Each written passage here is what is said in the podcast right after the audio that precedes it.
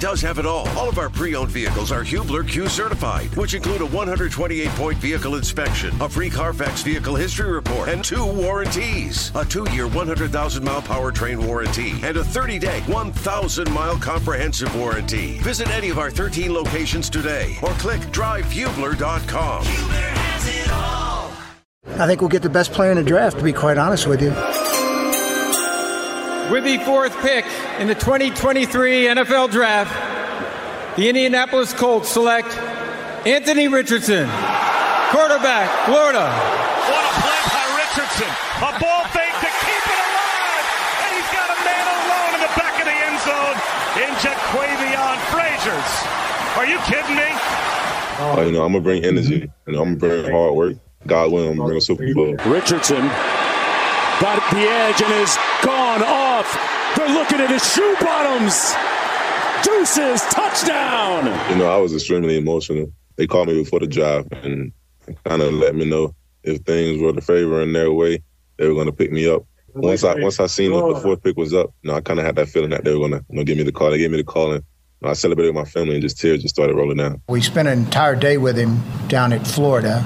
We actually worked him out. I know there were some comments made that other teams went and worked out and got to see more, but I think when we went and worked him out, we got to see a lot because we got to put him through drills with just us. And then we brought him into the building and spent another full day with him. You know, I give our scouts credit now. You know, Morocco Brown went in and like back in August, I'm getting these text messages from Morocco. He's at Florida practice going, You should see the show that I'm watching on this practice field right now. So we had some awareness of, you know, who he was and where he was, you know, what his talent level was a while ago. It definitely helps. I mean, when a guy can run and add that element to your offense, I mean, it's it's a big plus. It puts stress on defenses, and obviously he has that capability. But I I, I just wouldn't sleep on his throwing ability either. I mean, he that ball comes out pretty now. He can spin it. He's got a huge arm, and he's makes some huge plays in the pass game. So we're excited to work with him.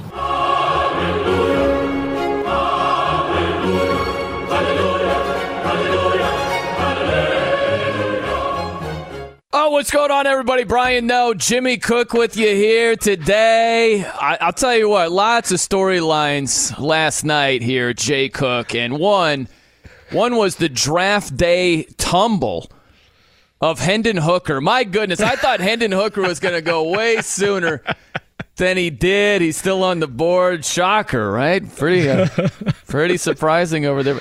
No, Will Levis still on the board. I guess the the Steelers are fielding a bunch of calls. They have the first pick in the second round, so we'll see where Will the Thrill goes. But that's you know that's small potatoes here in Indianapolis today. It's all about Anthony Richardson. You know, Jay Cook. Before I, I give you the floor here, let me uh, let me bust off the list of uh, positives with this this uh, selection by the Colts over here. Right, the Colts they take Anthony Richardson, and I have you know I want to start off on the right note. Jay Cook, you know? Yeah. Like, let's start with positivity over here, right? Sure. So, on my list of positives, I like that the Colts didn't trade up to get Anthony Richardson, right? That's a positive. Sure. I, yep. Okay. That's the list. That's what I have for you. That's the list of positives right now. I, I, do like that what Anthony Richardson said. I know it's on the stage after he got drafted and what are you going to say that really screws it up? But I do really like that he said the journey starts now. I really do like that because there are some players that act like getting drafted is the destination. You know what I mean? Like this is for all the hard work, all the blood, sweat, and tears that went into this, and and and they treat it more like a destination. I like that he said the journey starts now. I, I really do like that about Anthony Richardson. And uh, man, no leaks whatsoever in the Colts organization. You talk about if you're at the poker table playing against Chris Ballard, I don't think he's going to have any tells. I don't know if he's going to breathe at the, at the poker table to get a read on that guy, but we didn't know anything about what the Colts were going to do, and uh, I think it's a credit to them. Do you ever watch poker on TV, Jimmy? Sure. Do you ever remember a Fossilman at the uh, the poker table? He wore like these glasses. They were kind of like orange glasses. And, yeah, looked like they had like weird like lizard eyes or something yeah, on them. Yeah, yeah, yeah. And he just looked like he was yep. sort of dead at the poker table. Yep. And in a good way, right? You don't want to have any tells. I would anticipate that being Chris Ballard at the poker table. Just no tells. And that's impressive. You know, that you don't have leaks. It was basically leaked that CJ Stroud was going to be the number two overall pick with the Yep. draft odds, the way they fluctuated, the gambling odds. But not the case with Indy at all. And I'm glad you brought up the gambling odds. And, you know, Eddie had texted me when this happened because I was working a baseball game last night and the odds at about 745, and they got worse than this, but the last time I saw them went a massive shift to Will Levis. It was minus 650 at one point in time with about 15 minutes before the draft started. And you and I remember yesterday we were talking, it was plus 125 for Levis, plus 100 for Richardson. They were trading back and forth. And then you see this late, just massive shift on Levis. So not only was there no leaks, but if anything, the way the wind went with Vegas was if you were still a Richardson believer and trying to live bet or, or do something close to a live bet, you could have gotten great odds on Anthony Richardson if you did that. Uh, I did not do that. And to the aspect, though, of the floor for me, I'm thrilled. I, I am mm-hmm. because the upside of his athleticism, just his ability to kind of do a little bit of everything. And I know the passing and the accuracy aspect of it, like, isn't you? You and I have debated that back and forth. Like, how much of it is the receivers? How much of it is him? How much of it is fixable? That's going to be the biggest question mark for him moving forward. And I know, tongue in cheek, it's a big deal for a quarterback. But still, the numbers that he put up in those 13 starts and his ability to threaten defenses both ways, I think he's the highest, and everybody said this as well, the highest upside pick of the quarterbacks available. There's no guarantee he makes that. But if you're a Colts fan that's pondering what the Anthony Richardson era is going to look like, I tweeted this last night with Jonathan Taylor out there with the receiving corps they currently have, plus what they'll add on in this year's draft. I think it's going to be electric. I think it's going to be fun. I think it might be a roller coaster at times, but I'm I'm ultra enthusiastic and you know to a peak of I think he can be a very talented quarterback in this league at the ceiling of things and on the floor uh, it's a big swing. It's a big swing by Chris Ballard. We've been banging the table asking them to do this for years and years and years and if you're comparing the two prospects on swing alone, sure sometimes you swing and miss. We'll see how it plays out. This was the biggest swing they could have taken, to your point, for the lowest capital giving up. They risked nothing to do it other than their fourth overall pick. They let the board play out like we asked them to. And ultimately, I think they made the right decision last night. I really do. Well, here's the thing. Uh, I hope I'm wrong, but it's sort of like the new age. No offense, but I hope I'm wrong. But I'm going to be honest here. I just don't see precision. I, I don't see it from Anthony Richardson. Like, not just year one. I'm saying typically throughout his NFL career. I- I don't anticipate a guy that's just precise throwing the football, where you can anticipate he's going to be accurate today. You know, I anticipate fluctuation, like you said, a roller coaster ride more times than not, where I think there are going to be some jaw dropping, just insanely good plays being made where it's like, oh my gosh, how many people on the face of the earth can make a play like that? And I think it's going to be followed up with some that are like, whoa, that was air, ma- air mailed. Oh, man, that guy was open. You got to be more precise with the football. I think that's what we're going to see. And people are going to jump to conclusions when I say this, but it reminds me a bit in terms of throwing the football and not being precise of Carson Wentz. It really does. Just from that aspect alone, I know when you start comparing quarterbacks, the immediate reaction is to find out what's different about the guys. I'm not telling you Carson Wentz has the same athletic ability as Anthony Richardson. That's not the comparison at all. But the lack of precision, just consistent precision, it's certainly lacking with Carson Wentz. And I think it'll be lacking with Anthony Richardson. It's at least, I'll say this, going to take some time, a year, maybe two, maybe longer, for him to really have enough reps where you can say unequivocally, he just is not precise. You know, I want to give it a long runway. I want to be fair with this because the guy hasn't even thrown 400 passes in college. So it's going to take some time, but I just don't anticipate. I don't foresee precision. When you think about the top quarterbacks and how precise they are, whether it's Mahomes and Burrow and Herbert and Josh Allen has done a lot. He's made strides, leaps and bounds with his accuracy and consistency. I don't know if Anthony Richardson's ever going to get there. If you ask me today, I would say no, I don't foresee it in his NFL career. to your point about the timeline, Chris Ballard addressed this last night, and it is what it is with any young quarterback. If our roles were reversed here, and you had your chest out a little bit today, had Will Levis been the selection, I would have been saying the same thing you are, which is that I think it is still going to take time, even if your argument or the general population's argument is, well, Levis is more ready to start right away, and that's fine. But either way, there's enough inconsistencies with both their games where it's going to take time. And to your comment about how long, Josh Allen took about two years for him to really settle in to a starting quarterback role. I'm talking about recent QBs, right? I'm not saying this is Josh Allen. I'm just saying recent QBs that had struggles, that had doubts. This is how about how long it took for him. Jalen Hurts took three years. Took three years to get to the really height of his power, where he's in the same conversation as one of the top quarterbacks in the league. Again, is yeah. it guaranteed that's what Anthony Richardson becomes? No, it doesn't, right? They're, they're, all of these quarterbacks, you and I, of the areas we've agreed, it could go one way, it could go another. Really, the only surefire, like guaranteed, you could feel confident prospect in terms of what they're bringing to the table was Bryce Young. And he was, as you alluded to a number of different times, wildly undersized or a smurf, your words, not mine. so, again, it, an imperfect draft from that aspect where there's no guaranteed locked in number one. We knew that the entire time.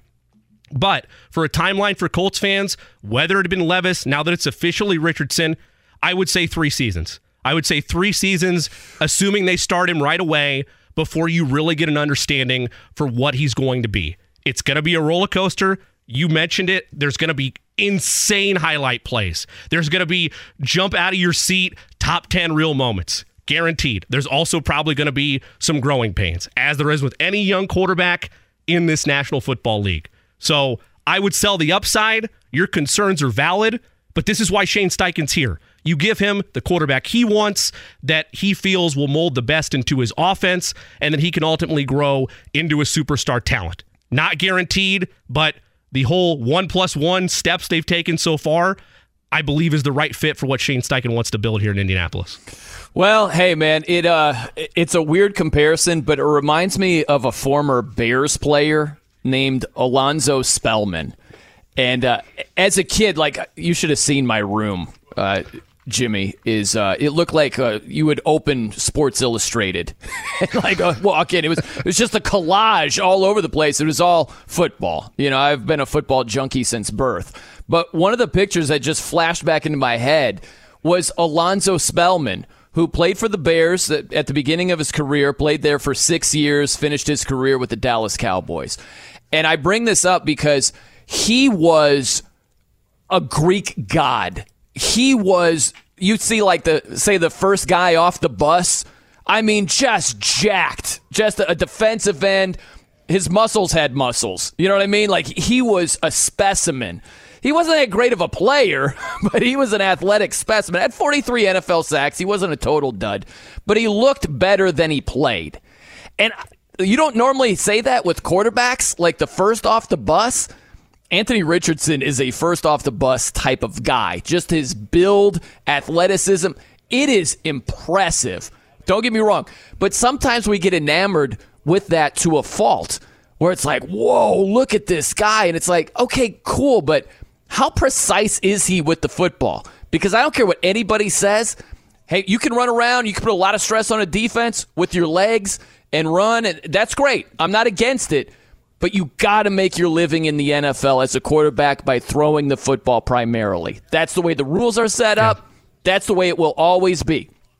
And so, can I look at Anthony Richardson and say with great confidence, he's a guy who's going to make his living over the next decade plus primarily throwing the football with precision?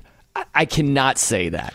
The reason I can, but I won't say with full confidence, and that was an important caveat you put there. I, I will I will say with with cautious optimism and, and, enough level of confidence where I'm not sounding like a guarantee guy, like, oh, yeah, mm-hmm. he's going to be winning the MVP in the first two years in the league. That, that's not what I'm saying here.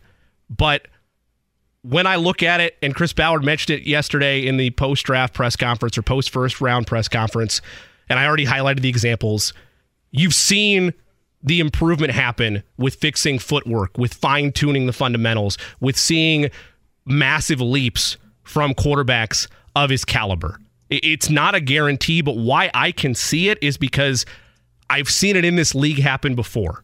I, have seen it over the two examples I just mentioned with Allen and with Hurts. I've seen it with Shane Steichen in terms of what he's been able to do with Jalen Hurts over that ascension. Like his real peak year happened during Steichen's tenure there. How much credit do you want to give him? That's another thing we debated is a fair point, but he was a part of it, right? He is part of that equation. So if you're a Colts fan that's been sitting there for years waiting for something to be optimistic about at this position, you have it. Now, optimism isn't worth a damn once you get to week one, right? You throw it all out the door. At that point, now it's where's the growth? Where's the development?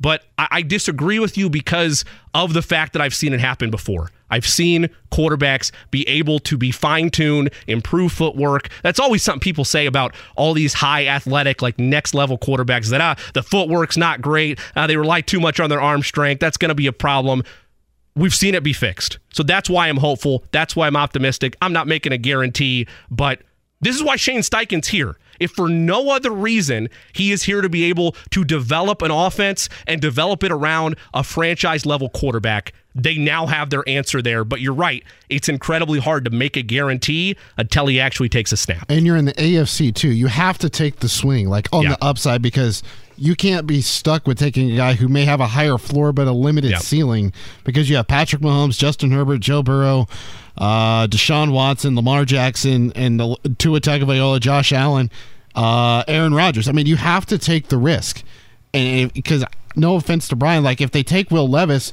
he's got a lower ceiling, but he has a higher floor. Richardson may have the lower floor, but the ceiling is immensely higher, and you're putting all your trust now in Shane Steichen and the coaching staff on being able to fine tune his mechanics because Chris Ballard last night said a lot of the issues with the accuracy that from what he could tell was mechanics. He didn't put it on drops, he didn't put it on scheme at Florida. Uh, so you have to put all your trust now as a Colts fan and the coaching staff that Shane Steichen and the staff can develop Richardson into the franchise quarterback. I mean, I get it, but let's just use a tall building. Okay, let's like let's use an elevator as something to drive this home. Let's say that in terms of the ceiling, right, just potential, that uh, Anthony Richardson's floor it goes to the the thirtieth floor. Like his his ceiling is the thirtieth floor, and Will Levis his ceiling is the twenty fifth floor. Let's just say that's the case. Sure. But in actuality, if it plays out, and Will Levis reaches the twenty uh, second floor and Anthony Richardson realizes the 14th floor. Like, I don't care about the ceiling. Sure. It's all about what is actually realized. And I get the argument. I totally understand the perspective. And there are a lot of people that would agree with that, where it's like, we got to go with whoever has the highest ceiling. But although I hear that, it's like, what's most realistically going to play out in actuality? Because Nobody, you don't date based on that and say, hey, hey, if she reaches her full potential, this is going to be great. Like, it's like, what is practical? What is most likely going to be the end result? Uh, how's it going to play out? So, although I hear all this stuff about potential and highest ceiling, it, like the floor does matter, but also what really matters is whose ceiling is the most attainable? And I think that part of it is left out too often. The biggest telling aspect of what Chris Ballard said yesterday for me, and this is something I'd highlighted against Levis, just on what scouts were saying about the tape, what I had seen you know, from the action I'd seen from him. And again, I'm not trusting my judgment more than I would a scout or more than someone that's done this for 30 or 40 years, was the ability to pick up blitzes and the ability to read defenses in a proper way that's going to excel at the next level. And again, if you can't pass the ball, it doesn't matter, right? It really doesn't. It's a moot point. We've seen in any level of football someone that could read defense as well, but if they can't throw it, it doesn't matter. Yeah. You can read all you want. I think that was a big factor in all of this as well. At least that's what Ballard had, had said about Richardson. He didn't come out and publicly say it against Levis, but the critique against him was his processing ability, his ability to read defenses, particularly when blitz are coming at him, and how does he pick it up? And yes, we acknowledge this. Levis had not even close to what Stroud had, probably closer to Richardson in terms of fairness of evaluation, but still, they both had respective things that handcuffed their final season of college football.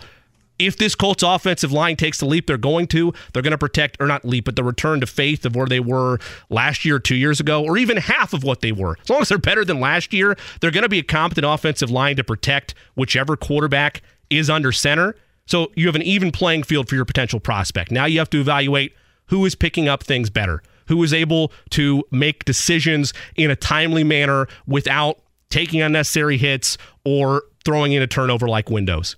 And I think that was a massive separator for them with Levis and Richardson, along with the upside that he provides. Because if we're talking about ceilings and floors, I hate player comps, right? But the, the highest extreme you were willing to go with Will Levis was Josh Allen, which, much like your view on Anthony Richardson, I don't know that that's really attainable for him. But I think there's a middle ground where he can survive in the NFL. I do. I think it's more closer to Jay Cutler, Kirk Cousins, the other comps that they use there. And to Eddie's point, if that's what he is, regardless of where Richardson goes, I mean, it, the Colts are in their own bed right now, right? They they pick their guy, we move on. But regardless of where Richardson goes, if that's what you were drafting in Levis and that's where he hits, you're, you're not winning anything in the South. You're just not. Well, the thing is, and people you're not winning at the AFC. I'm sorry, as a whole, not just the South. Yeah, I don't know. You gotta. There's a little nuance to this, but I was thinking about this this morning. Is isn't it funny how with Will Levis, this is the story right now is some teams reportedly are concerned about the toe injury. I saw that. Okay. and he says he's healthy, but uh, they're concerned about the toe injury. Um, that might not be the case. You know, I find it hard to believe that a toe is really freaking teams out. But, but, but, like, this is something that is real. Will Levis played a lot of last season while hurt. Yeah. You know? And I just started thinking about, man, it sucks that let's just say Will Levis said, I'm not 100%. I'm not going to go out on the field shorthanded based on the talent around me or lack thereof against Tennessee in the night game. Or, right. you know what I'm saying? Like, yeah. if he just said, you know what, I'm not 100%, I'm shorthanded anyway, I'm short stacked anyway, based on the lack of talent around me, I'm just going to sit this one out. Like, his draft stock would have improved. Like, that's sad. Like, yeah. if Lamar Jackson, who just got a new contract for $185 million guaranteed. If Lamar Jackson at the end of last season said, you know what, I might not be 100%, but I'm going to get it out. I'm going to get out there against the Cincinnati Bengals. And let's say we saw a version of him that didn't look like Lamar. And he struggled a little bit, and he was a little slow, and a couple of his throws were off, and he was playing hurt. I don't think he'd be getting $185 million guaranteed today. And so that's the thing that sucks is that when players get out there and play hurt, sometimes it hurts themselves the most when you're talking about when you're going to get drafted, what's your next contract. And I hate that aspect of it, but I think that's at play with both of those QBs to a degree. I hate it too. And to clarify a lot of things, it's it's so as you know, it's so much more volatile at the college level. There's so much more pressure there because you don't have anything guaranteed to your name. And I know NIL's made it a little bit easier in terms of just like, you know, the funds that are coming in or like the players' ability to profit off themselves, but it's still the massive money maker you're going to get is at the next level if you're one of the elite of the elite. And again, today is Anthony Richardson's day, but I feel awful for Will Levis. I really do because that's tough, man. Like I'm, I'm just trying to think. Like the closest thing I can relate to it, and I can't, is and this you know this from from your path in broadcasting. I know it. Eddie knows it. Like, and I'm not really that far removed from it, but like there's days where you're trying to grind and grind, and and that's in all walks of life for people. Sometimes it's not enough. Sometimes you find yourself in a free fall where you felt like an opportunity was going to come your way, and then it doesn't, and it's magnified times 50 for him because he's on national television in a green room just the yeah. camera on him every second. And uh, I have to get one joke in here, but it's towards you, not him. And then a Brian Noe made analytic model that says there's 0.1% chance that he, he's supposed to be there at 25 pops up. All jokes aside, I, I felt terrible for him because nobody wants to be in that boat. He's a 23 year old kid slash young man. And I, it's a horrific process. I do hope he makes good. I hope he finds his landing spot and he's able to turn into something. But all of that being said, emotion aside, I still think the Colts ultimately made the right decision for what they want out of their next quarterback and what they want Shane Steichen to build here in Indianapolis. But I do feel for the kid. I really do. Hey, man, I hear you. I don't. I think they screwed it up. But I've made my feelings known, and we'll get to those a little bit later in the show today. A lot to do with Anthony Richardson, Will Levis. We'll get to the Houston te- Texans, who are absolutely drunk. I'm talking stumbling around drunk. Who was the guy that hugged? What was it, Lukas Van Ness?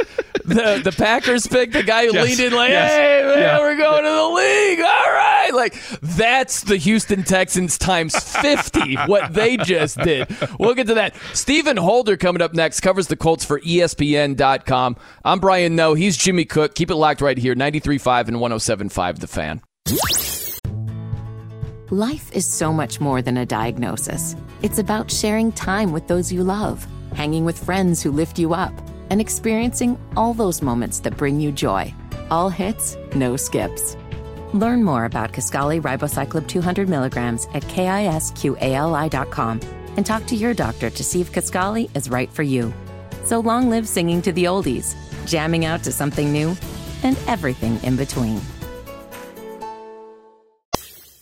I'm Brian Noe. He's Jimmy Cook here on The Fan today. Stephen Holder joins us, covers the Colts for ESPN.com. You know, lots to get into here, obviously, Stephen. But before Anthony Richardson and who went where, I want to know about you, Stephen Holder. Mm-hmm. What was draft night like for you? Give me a blow by blow of the uh, the uh, highlights of I don't know what you ate, what you had to do, like, what you had to put out right when the Colts pick came in. How did it go down for you? Uh, well, I was juggling uh, life and work, so uh, my daughter, who is uh, who just turned 14, had a track meet, and so I said, "All right, if I play my cards right, the draft doesn't start till late. I can probably see most of it, and then." You know, hustle over to the Colts facility. so, so I got there literally. Uh, I would say just before this, before the uh, Panthers got on the clock, so I really pushed it. so uh, I, I, I scarfed down, you know, two forkfuls of food, and then I just got to work. And, you know, working both on a, a story about a national story about the quarterbacks that I was contributing to, and then you know the the quarterbacks at large, and then the Colts specifically when they picked Anthony Richardson. So um, yeah, it, it's like it's like you you talk and you talk and you talk for for three months, and then draft night comes and it's like a blur because you just literally don't come up for air till about twelve thirty when I got done with everything. So it's it, that's how it tends to work. It's like we we sit there and we like say, "Oh my God, I can't wait for this to be over," and then it comes and it's like, "What just happened?" Absolutely, yeah. Well, the two part question. I hate when when uh, you know radio hosts like me ask the two part questions, and here I am doing it. but but uh, all good. You know, how did your your fourteen year old fourteen year old daughter fare at the track meet? And then also, if you tie it into the Colts pick of Anthony Richardson. How would you say they finished the track meet last night? You know, like, uh, did they finish in first? Are they on the podium? Where did they come in? All right, so great, great segues there because, uh, in fact, so the the Fall Creek Valley Middle School uh, four by one hundred uh, relay team broke the school record yesterday. I'll oh. have you know, yeah, uh, the the girls team. So uh, my offspring, Mia. I claim her sometimes, depending on the day and how she's acting. Um, she runs the second leg, and yeah, they uh, they they did a good job. They they have now broken the school record twice in a span of two weeks. So they're cooking right now. And so, you know, you talk about speed and athleticism, and then the segue I was referring to, you go right to Anthony Richardson, right, who is I think it appears the Colts, uh, the guy they, one of the guys they they clearly targeted, and so they got their guy. They feel like they win. They're on the podium. He's the number four overall pick. I think that's worthy of being on the podium. So everybody wins, and lots of athletic ability all around. So yeah, we're we're we got uh, we, we got all kinds of athleticism coming out our ears, coming out of our ears around here. So I love it. Stephen, we live in a society where a quick Google search, a quick search on Twitter, you could pretty much find the answer to everything. Everything leaks, almost everything. Movie scripts, picks, you name it. How'd they keep this quiet as long as they did? And, and all the different just turns this took where if you're paying attention to betting odds, Will Levis is minus like 650 20 minutes before the draft starts? How did all this come about in terms of the protection at West 56th? Okay, well, I'll start by saying uh, the first thing is that I'm not saying that I'm like smarter than anybody else because normally I don't know what the hell's going on and I'm usually wrong because I, I that's why I don't ever come on and make proclamations because I know how that how that works. Sure. However, in this case, I will say I never really bought into Will Levis completely. I just I understood what the appeal might be. Right? It's not it's not like it was hard to understand. Oh, okay, he had a lot of success in college. Uh, he played, played an approach style offense. I could see it. Right? But I could I was able to make I thought a much more compelling case for why they would draft Anthony Richardson. That does not mean he'll be the better pro. That's not the point. I'm just talking just purely on the basis of why or why not would they draft this guy. And I found that I could make a much more compelling case for Richardson than for Levis. And so, how they keep it quiet? I, I, I really think what the, the lesson here is that it's not that anyone lied. That's not necessarily the takeaway. I don't think anyone lied about Will Levis. I think people really did say those things to draft analysts and did tell them the Colts love Le- Levis. I think that information was out there. I just think those people were misinformed. And the end, at the end of the day, they they made a connection that was incorrect, and and it was based upon information that was legitimate information because people said it. Those it's just that those sources were wrong. Bottom line, and that's tough. That's the tough thing about the draft. I will say this: it was a little bit of a victory for local media there because one of the things that we often find. I don't want to turn this into like a, a soapbox, but I, I think it's in, it's it's helpful for the listeners sometimes to hear these things. Is a little bit of a lesson, I think, because listen, I don't get the same text messages that Adam Schefter gets, right? And we work at the same place, but we work on a, a totally different source book, right? that is totally true. okay, Yeah. he's gonna get he's gonna get heads up on things that that I am just not gonna get. I'm not I'm not on that level of information brokerage. But how, however, we are closer to the situation in many instances, and while I might not get the ultimate um, heads up that a that a, a piece of news has occurred, if you're paying attention, you will oftentimes be able to forecast what's going to happen on a local level. Jeff Saturday and the coaching search it was pretty clear in listening to local media that he was not the guy.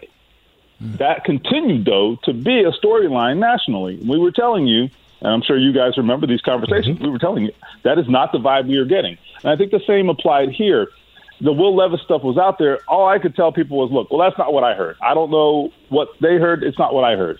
And so, anyway, I, I just really think the Colts were were very focused on Richardson. I had I had information that some of it I shared, some of it I did not share because I wasn't really able to. But all of it was the culmination of all of it was that I felt pretty strongly that he was the guy they were leaning toward. He's Stephen Holder, covers the Colts for ESPN.com, joining us here on The Fan. When you think about Anthony Richardson and not having a lot of reps in college, Stephen, he's thrown under 400 passes.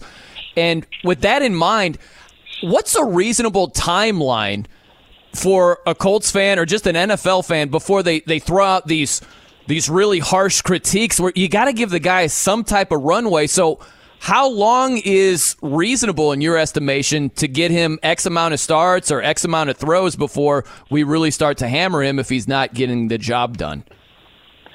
So the first thing I would say is that it's okay to have trepidation. That's totally fine. It doesn't mean like you know I see conversations on Twitter like oh you don't believe in him like well no it's not about not me but just people talking and bantering back and forth. It's not about believing in him or not believing in him.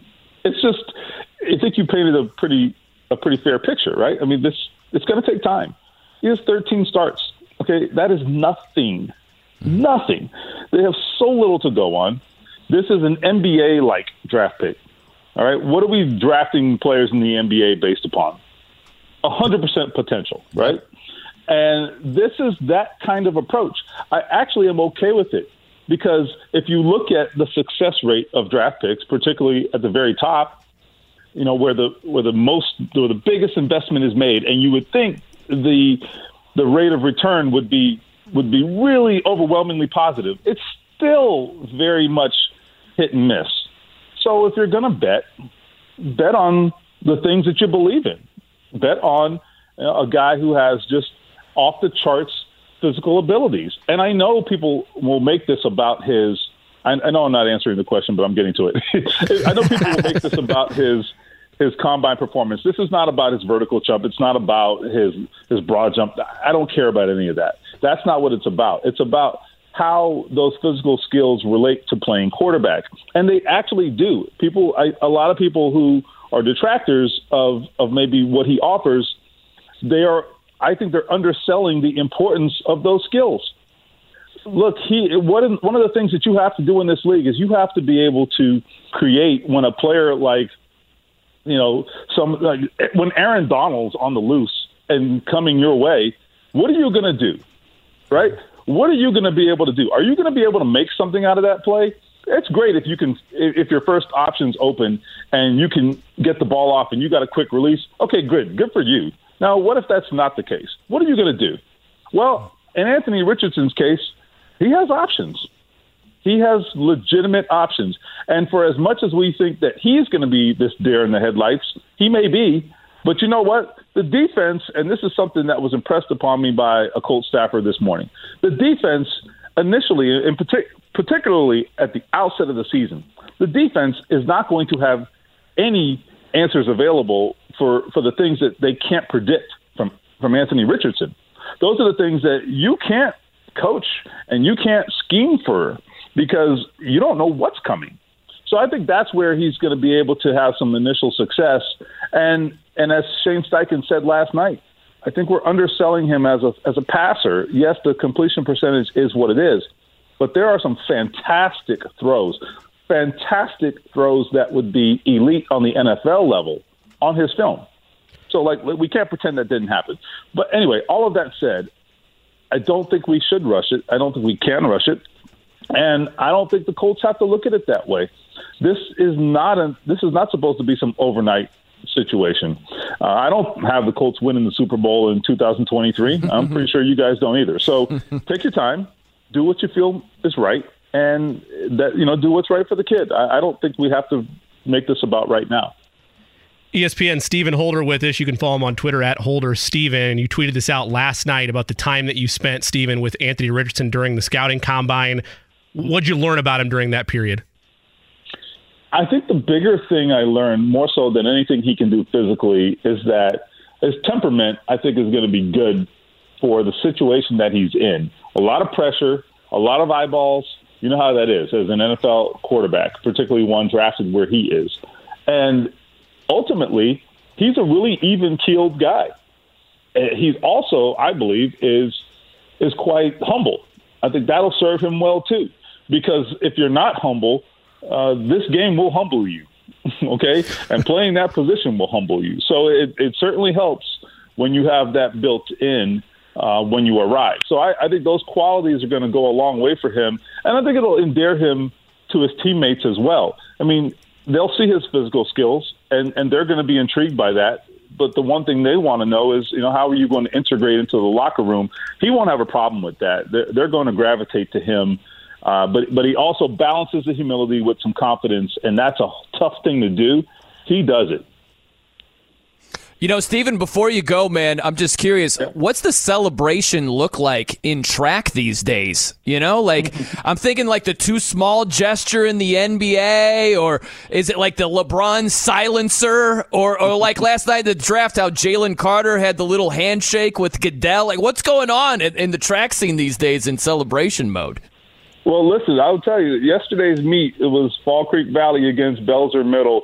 And so those are the feeder schools to Lawrence North and Lawrence Central. So let me tell you something. Like, you can, you know what that rivalry's like. it's not that much different at the middle school level. I'm learning this now. I was like, I wasn't prepared for how how big a deal this is. you know, so it was you know, it, it was definitely a neighborhood rivalry, and uh, yeah, there was a lot of there was, it was pretty spirited. I got to tell you, um, the, the the boys and girls relays. I mean, it it was there was a lot going on out there. You had you had cousins against cousins, and you know, neighbors against neighbors. It, it was it was pretty it was pretty memorable actually. So fun times, man. And, and let me tell you, you asked about celebration. There were definitely some celebrations. very nice, man. Well, Stephen, thank you very much for the time today. I'm glad you juggled both your Colts responsibilities and going to the track meet. And thanks for crushing it today with us. Very enjoyable. Thanks, Stephen. All right, guys. Take care. You too. There he is. Stephen Holder covers the Colts for ESPN.com. You know, coming up, top of the hour, we want to get to a little comparison in terms of how many throws Anthony Richardson had in college compared to a couple other guys. Just to, to throw it out there, Jimmy, because it's it's not like oh the, the sky is falling. It's just you got to keep that in mind and and be patient with your critique of the guy. It's going to take yeah. a little bit of time. Uh, but coming up next, thank goodness this team is completely drunk. I'm Brian Noe. He's Jimmy Cook. It's 93.5 and 107.5 The Fan. Life is so much more than a diagnosis. It's about sharing time with those you love, hanging with friends who lift you up, and experiencing all those moments that bring you joy. All hits, no skips. Learn more about Kisqali Ribociclib 200 milligrams at kisqali.com and talk to your doctor to see if Kisqali is right for you. So long live singing to the oldies, jamming out to something new, and everything in between. I'm Brian Noe. He's Jimmy Cook here on the Fan. A little bit later today, 1.30, Tony Pauline, Pro Football Network draft draft analyst. Also, Kevin Bowen, KB, joining us at two o'clock from Kevin and Query. Uh, Man, the Houston Texans are drunk. what are they doing right here? Jimmy Cook, good lord. This is it's great news for the Colts though that the Texans are stumbling. I'm t- you ever have a friend or not even a friend, just someone at the bar and it's just like, "Whoa, nine too many beers or definitely drinks. Jimmy. It's definitely Jimmy. that Jimmy is that is that how you pregame for the baseball I, things? I, I, yeah, do? yeah. That's, that's that's that's how I pregame for, yeah. for for Catholic high school baseball. It's like there go hit up, go go hit up yep. a uh, couple bars Stumble for him. around pretty yep. good. Yep. Yeah, it loosens you up. You know, the calls are more energetic exactly. that way. Exactly. Sure, but. Man, here's the deal with the Houston Texans, okay? They get CJ Stroud. And then what do they do? Again, this is the guy who's been surrounded by first round wide receivers galore. Galore. What do they do? They're like, oh, you know what? We've got Noah Brown to throw to. We've got Nico Collins to throw to. We don't need any pass catchers. He's certainly not used to that at The Ohio State. Let's trade up and get Will Anderson Jr. Jimmy, can Will Anderson Jr. play tight end? Can he go both ways in the NFL? Because CJ Stroud is going to be a fish out of water, not having the talent he's accustomed to in terms of pass catchers. By the way, one of his offensive tackles, Paris Johnson Jr., he goes number six overall. That's just like the oh, by the way, oh, yeah, this guy's a top 10 guy also. But in terms of pass catchers, he doesn't have it right now at all with Houston, not even close to what he's had at Ohio State just so I can figure out what angle to go off of here. Are you more frustrated or feel like the drunkenness of Houston, as you put it, arrived when they took CJ Stroud or what they gave up to go get Will Anderson Jr. and not taking a wide receiver instead? It's both. Okay. But it's more so like if you're going to get CJ Stroud, okay, fine. I, I mean, I disagree, but I think that you can have a well reasoned opinion that this guy might pan out. It's like, okay, well, you got to surround him with a competent supporting cast. That's what he's he's had an elite supporting cast at Ohio yes. State. Yes. It's like having a baby and throwing the kid in the crib like, that'll be fine. like, no, man. Like, you got to get him stuff. And CJ Stroud right now has nothing. And not only did you go with Will Anderson Jr., who might be a very good NFL defensive player, time will tell. But look at what they gave up, Jimmy. They swapped picks. Okay, so Houston, they got the number three overall pick and they got a fourth round pick. That's what Houston got. And they used the third overall pick for Will Anderson Jr. Here's what the Arizona Cardinals got. Jimmy, listen to this. They got the number 12 overall pick in this year's draft. They got the second round pick which is 33rd overall, top of the second round this year. Then they get the Texans' first year, first round pick next season, and their third round pick next season. Now, now let, us just do one little thing here. Okay. Where do you think the Texans are going to draft next season? I mean, really, it's going to be probably a top three pick. Let's just say, for the sake of argument, it's specifically the number three overall pick. Okay, just for this little exercise. So, Houston, they just got the number three overall pick. And if they have the the number three overall pick next season, that's the Arizona Cardinals pick. Okay, so number three overall, in addition to number twelve overall, number thirty three overall, second round pick, and a third round pick. You give up a, a first, second, and third in addition to essentially swapping number three overall picks. That is absurd what they are thinking. And that's great news for the Colts fans but man, all the draft capital that they had, they used most of it. Yep.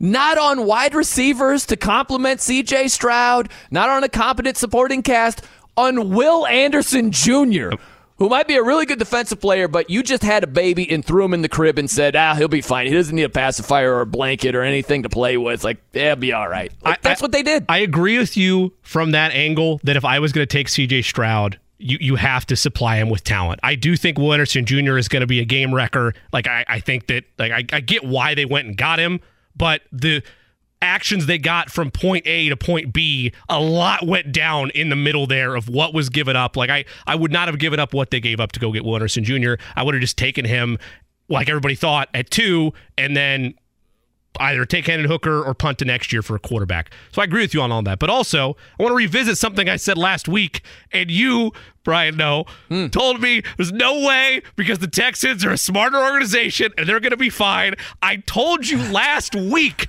this is what they do. They make crazy decisions where you look at them like, what hey. are they doing? Hey, and hey. you talked about the draft capital yeah. they had, and oh, they couldn't possibly mess things up they're in a position now to mess things up. You know what? Point for Jay Cook on that one because we were just talking about instead of hey what these quarterbacks can do for a franchise, what can the franchise do right. for the quarterbacks? Right. And so we were talking about the Panthers and then also the Houston Texans. And I made the point which was very reasonable at the time, not so much now, but I made the point Carolina just traded all this draft capital mm-hmm to get the number one overall pick. They traded two first rounders, two second rounders, and DJ Moore. So they're bringing in Bryce Young like, hey, man, just, uh, I don't know, figure it out. I, I don't know what we can tell you. We don't.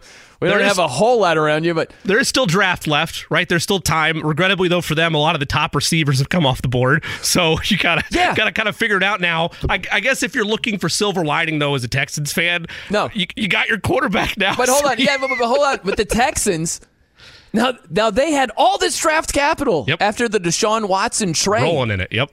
And they used a bulk of it yep. on Will Anderson Jr., who again might be a good player, but he doesn't play offense. Yeah. And CJ Stroud had a who's who supporting cast.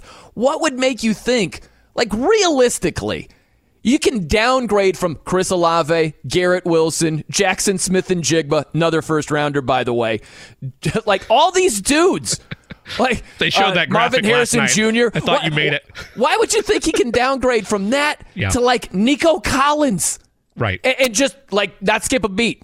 I don't what would dis- make you think that's going to be the case? N- nothing, which is why I would, like I said when I was campaigning for him here, if he would have been available for the Colts, is you need to build around him. That that's the larger issue with the Texans and why I agree with you on the whole drunk analogy is oh. I like both those prospects. I do. I like both of them the way that you would build around either one of them, and it's easier to do so with Will Anderson Jr. if he pans out like people think he will, than it is the quarterback that you know could benefit from additional weapons. The way they went about it Ugh. is the crazier aspect to me. It should have been a one or the other thing, or maybe not as much capital. And who knows, maybe Arizona would not have let them get up without that capital. I would assume if I'm Arizona, Again, another sometimes up and down front office. I'm demanding that Houston Texans first round pick next year. It's a non starter for me.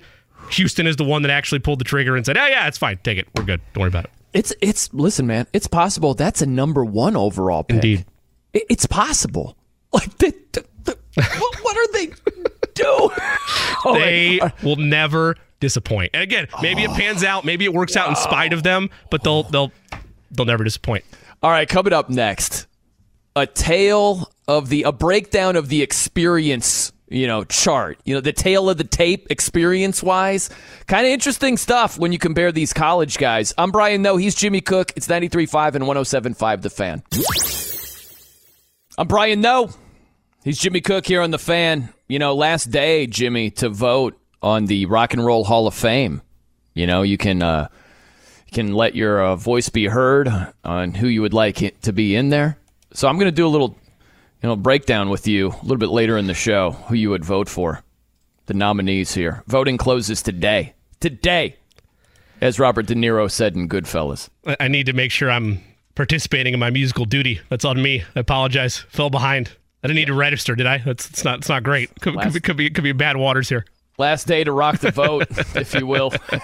like, um, but yeah, let, let's focus in on these QBs here, though, because Anthony Richardson he is the new Colts quarterback, taken fourth overall last night, as Will the Thrill Levis tumbles, tumbles, tumbles, tumbles, and is still on the board. Man, like, if you would have told me before the, if we, we did the show yesterday, Jimmy, if you told me, all right, it's going to sound a little hot takey, but Will Levis doesn't get drafted in the first round. I might have walked off. I might have been like, okay, dude, you've reached peak Will Levis hatred mode right here, but Look, he is still on the board. I wouldn't have gone that far, but we had that because we've had so many conversations on these quarterbacks, as we should. And thank you for listening here on the fan across all of our shows, Kevin and Query, the Route JMV. But the mocks, you can never trust them, but you can use them as a tool, see what people are saying.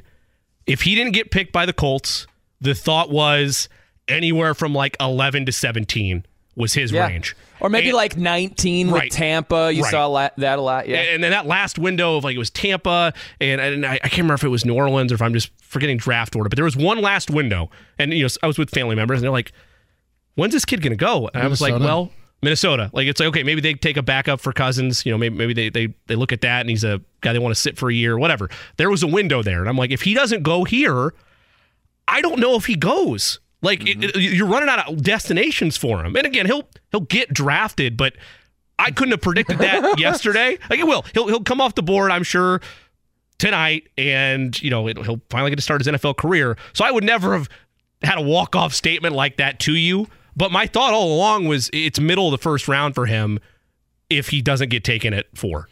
You know what's funny too is um, because the Steelers they have the first pick of the second round, and they're getting a bunch of trade offers and calls and all that.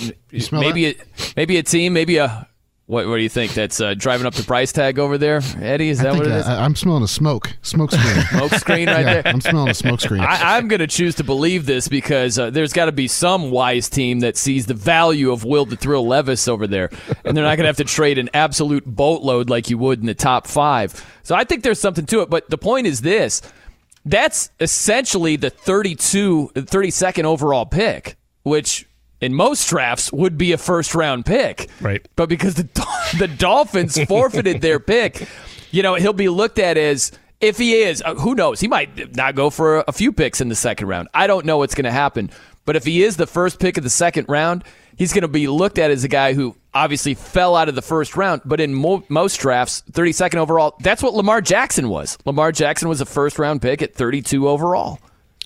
And that follows you, right? We, we talked with, with, with Jeff Schwartz yesterday, and, and he kind of emphasized as well, like that, that's always the label that it's going to be around him or not with him rather because he's not in the first round, right? It'll always be where he ended up. That'll be part of his journey, and he gets the opportunity to re write this chapter of what his NFL career is going to be. Mel Kiper kind of stressed it yesterday too. Like it, it's fine, it happens all the time.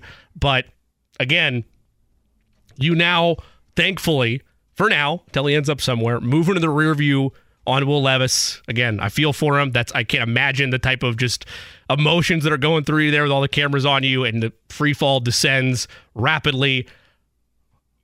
Colts take the path that they have with Anthony Richardson. And now you look at where they're at from a draft perspective moving forward. And there's one of two ways you can go. Again, a lot of the high level, like top cream of the crop receivers are off, but there's still plenty of good talent there. There's a needed offensive line in terms of maybe not just depth, but like competing for spots in protection of the quarterback. Or you go door number three and you help Gus Bradley out and you go try to find a contributor on the defensive end, particularly at your thinnest need, which is a cornerback right now. Well, here's the thing. Yeah, I'm still in quarterback mode with Anthony Richardson, Will the Thrill Levis, and so I, I put together a couple of numbers here, sure. Jimmy. And this really, this is to illustrate it's going to take time with Anthony Richardson, more likely than not, because he just hasn't had a ton of reps. He hasn't had a ton of experience. He started 13 games. He's thrown under 400 passes in college. Okay. So if you look at a couple of quarterbacks, if you look at Anthony Richardson and compare him to Will the Thrill Levis, okay? Anthony Richardson attempted 393 passes in college. 393. That's what he attempted, okay? Will Levis completed 479. Like, Will Levis has more completions than Anthony Richardson has attempts.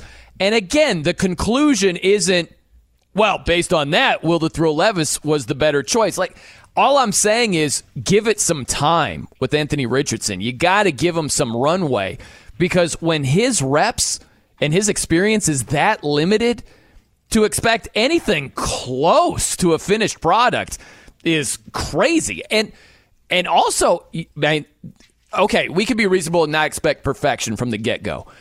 But are you going to be able to? And this is hard for fans. Are you going to be able to not just deal with the speed bumps, deal with just outright sucking in certain games. He's going to do that in his career. It's inevitable. Having this limited experience, he's not just going to hit the ground running in the NFL, but that's something you absolutely have to have in mind. And it's going to be easy to forget that in the whenever he gets on the field and a couple of bad performances stack up. It's just it's bound to happen, man. You can't go from 393 attempts in college to just, man, look at this guy. He looks like Justin Herbert in his first game against the Chiefs. Like, that's not going to happen. But that shouldn't be the expectation. And I think that's your larger point. That shouldn't yeah. be the expectation for Colts fans. And I said that yesterday, regardless who they were going to take, your expectation should not be, yeah, Lombardi Trophy next February. We're getting it. That's it. It's a wrap. We finally have our guy. It's going to take time to grow and develop. I think a lot of that, though, is what the Colts like in Anthony Richardson, not just his intangibles, the athleticism, his ability to create, get separation, and do it with his legs. It's not just that, it's the fact he's 20 years old. He appears by all accounts, it just from what you read on him, seems coachable, and he's an unmolded product at this point. It's raw. Roller coaster is the word I used earlier. There are going to be plenty of bumps. There's going to be plenty of sky high moments as well. With Will Levis, when you look at what he is at this point, I'm not saying there's not still room for improvement. 24 years old, you could argue there's not going to be a ton of much change for him from a quarterback standpoint of what he's going to be at the next level. And even if there is, we go back to the ceiling analogy or the elevator analogy, whatever it was you brought up earlier that Eddie brought there. That's what the Colts are banking on. He is going to reach a cap that Anthony Richardson is going to pass. But you're right, Brian. It's not going to be this year. If it is, wow, like, you know, that's just one of those things no. where lightning strikes in a bottle, wonderful. It's probably not going to be this year. It's going to take time. Patience has to be practiced across the board. And if by year two or year three, or even by week 16 next year, assuming he starts, or week 17 next year, if you as a fan or the scouting department isn't seeing the growth, then you have a problem on your hands. I don't think they're going to have that problem, but, you know, that's why they made the pick. You know, what's crazy too is, and it's almost bad to even mention this name. I'm just bringing this up in terms of reps and college experience. That's it. That's the only reason. I, I feel like I have to preface that way. But if you look at your boy Mahomes in college, Jimmy, the guy attempted 1,349 passes. Like Mahomes is in the neighborhood of a thousand more pass yeah. attempts than Anthony Richardson had at Florida like college versus college.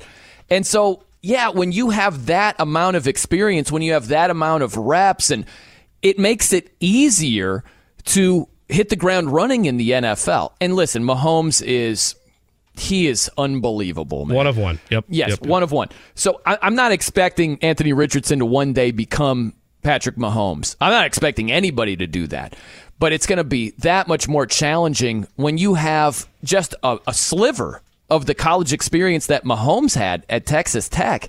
And that's my worry. It's two things, really, when I'm looking at Anthony Richardson. It's the precision factor. I just don't see a guy who's going to be precise in the NFL. Based on what I've seen in college, based on how I see him projecting to the next level, I just don't see a guy where we're looking at the league leaders and say, man, that is a precise thrower. I see a guy who's going to have some good throws from time to time, but he's going to lack precision overall. The consistency, I just don't see it being there. And my other big worry about Anthony Richardson is with the lack of college experience, Jimmy, it's can he avoid developing bad habits in the NFL? When you're getting these reps in real time at the NFL level that you lacked in college, that is a big ask. I, I would rather, you know, in a perfect world, he was at college for another year and worked out the kinks and got way more reps. Got, but that's unrealistic. You can't do that. He declared, and so the Colts took him. He's going to be ironing those kinks out in the pros, in the NFL, yeah.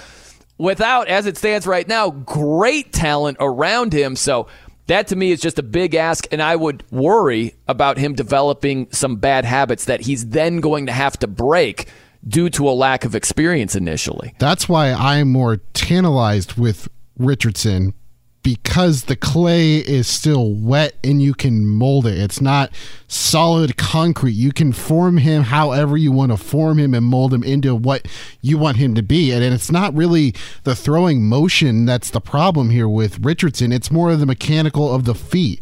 And as the season goes on last year, you can kind of see him get better with the footwork but the like I said, I like the being able to just being able to mold him into the quarterback you want. You don't have bad habits to really correct right now if you're the coaching staff because of the inexperience. So it gives him a lot more room to grow, in my personal opinion.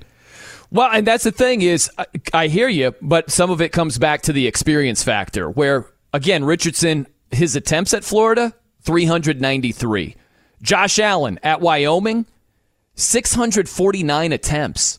Like that's just so many more throws and reps and like so when we're doing the clay thing and I get what you're saying Eddie Garrison in terms of molding a young quarterback and that's fine but the lack of experience if you're like in the process of molding it it's like all of a sudden a rainstorm just showed up and it's like oh shoot this kind of messes the clay up that i was molding here and then i don't know then uh, hail shows up and you're like oh shoot you got to shield this clay. Like there are all these hazards that show up as you're molding this clay because of a lack of experience that comes into play as well i mean i get that but at the same time you could say that like josh allen's i guess progression took a little longer because he had more problems to correct that were already kind of solidified, so you have to work a little harder. I get what you're saying about the experience, but I think the inexperience also makes it much more fascinating because hmm. Steichen can tell him, hey, this is how we do things here at the NFL. And he can't be like, oh, well, this worked for me here in college. He can adhere to Steichen. He can adhere to the quarterback's coach. He can adhere to Jim Bob Cooter. So that's why I'm kind of more on the side of it's a good thing almost that he doesn't have the inexperience. And I understand that there is a major, major concern with it. But I, I get both sides, but that's just my stance. No, I hear you, and that's something that you started to get into, Jimmy. Is you know, when we think about uh, Josh Allen, one of the things that helped him make a big leap in year three, Stefon Diggs. Yep. You know, the Colts needed Stefon Diggs. And listen, Stefon Diggs was a fifth round pick. AJ Brown in Philadelphia, same thing. Same exact right. thing that, that contributed to their big leap. You have to go around and supply whenever it happens, whenever you feel the move, the move is proper, whenever you feel the iron is hot to strike, you need to go and surround him with talent. But here, here's my larger thing with this conversation. And I get it. What I'm about to say is not how championships are won. It's not how franchises are built. The Colts didn't solely take Anthony Richardson on feel. At least if you're believing what Chris Ballard says at this point. And I did agree with what he said two weeks ago. He's not going to lie to you. He's going to be honest. He might dance around questions, but he's going to be transparent once the decision is made. Texted a buddy of mine, diehard Colts fan, asked him how he felt about the move. He said, incredibly exciting, all the talent in the world. The, the passing accuracy scares me, but I'm optimistic because anybody would say that. Eh, eh, eh, He's honest, Just right? this little minor detail He- about he- accuracy, he- but other than that, awesome. But as we mentioned with Stephen Holder earlier, some of that is overblown, and also the throws that he makes when they are on are out of this world. And you hope that what Ballard and Steichen said about his mechanics and his fixable are true. If the Colts didn't believe he was fixable with where they see on tape and how young he is and all the inexperience mixed in there, they wouldn't have taken him. They wouldn't have taken the swing. It's out it's out of Ballard's character to make a move like this based on any other draft pick that he's had during his tenure here. But that's not my point, and that's not my Uh-huh. frustration with all of this. And Okay. again, this is not how championships are won.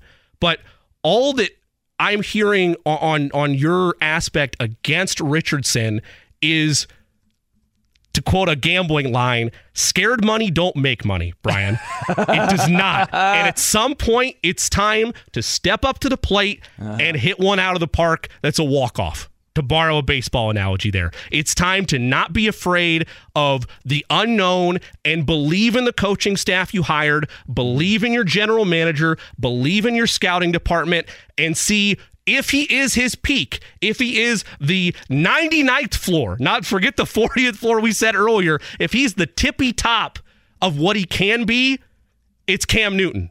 It's Jalen Hurts. It's any of these elite level quarterbacks you've seen over the last five, ten years. And that, if I'm a Colts fan, I'm thrilled about it today. I'm not saying it's a guaranteed happy ending, but the upside is mm-hmm. just too good for me to not be excited about it. And the reasons we're saying why they shouldn't have taken him, he stays another year in college, puts up, let's just say for the sake of argument, two percentage points better on accuracy, but pass the ball 300 more times. You're telling me your evaluation on him would change so drastically that you feel more comfortable with that pick? No, I, I absolutely would feel more comfortable with it. Reps matter.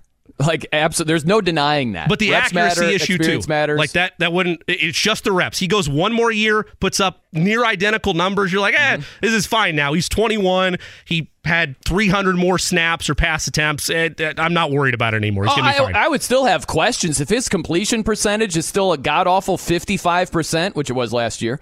You know, if it's still that, Sure. yeah, I have major questions. But if you're saying he gets another, let's call it 400, right? He was just a skosh under that at 393. Let's just make it simple. He has 400 more pass attempts next year. Like that experience from that standpoint, the experience standpoint, I would feel more comfortable with him knowing that he had more reps and had more seasoning. Of course I would.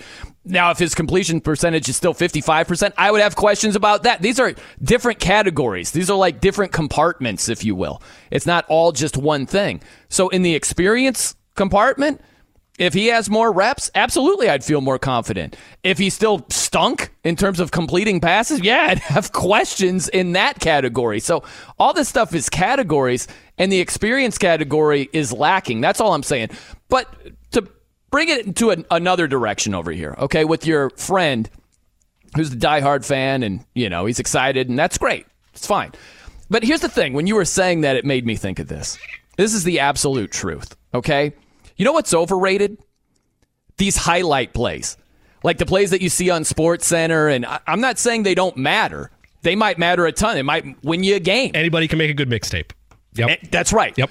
But it's overrated. You know what's underrated? Consistency. It's moving the chains on third and four, and it's not a play that's going to end up on Sports Center. You know what I mean? That's what wins in the NFL. I remember this with um, this is kind of a funny story. You'll like this, Jimmy. Okay.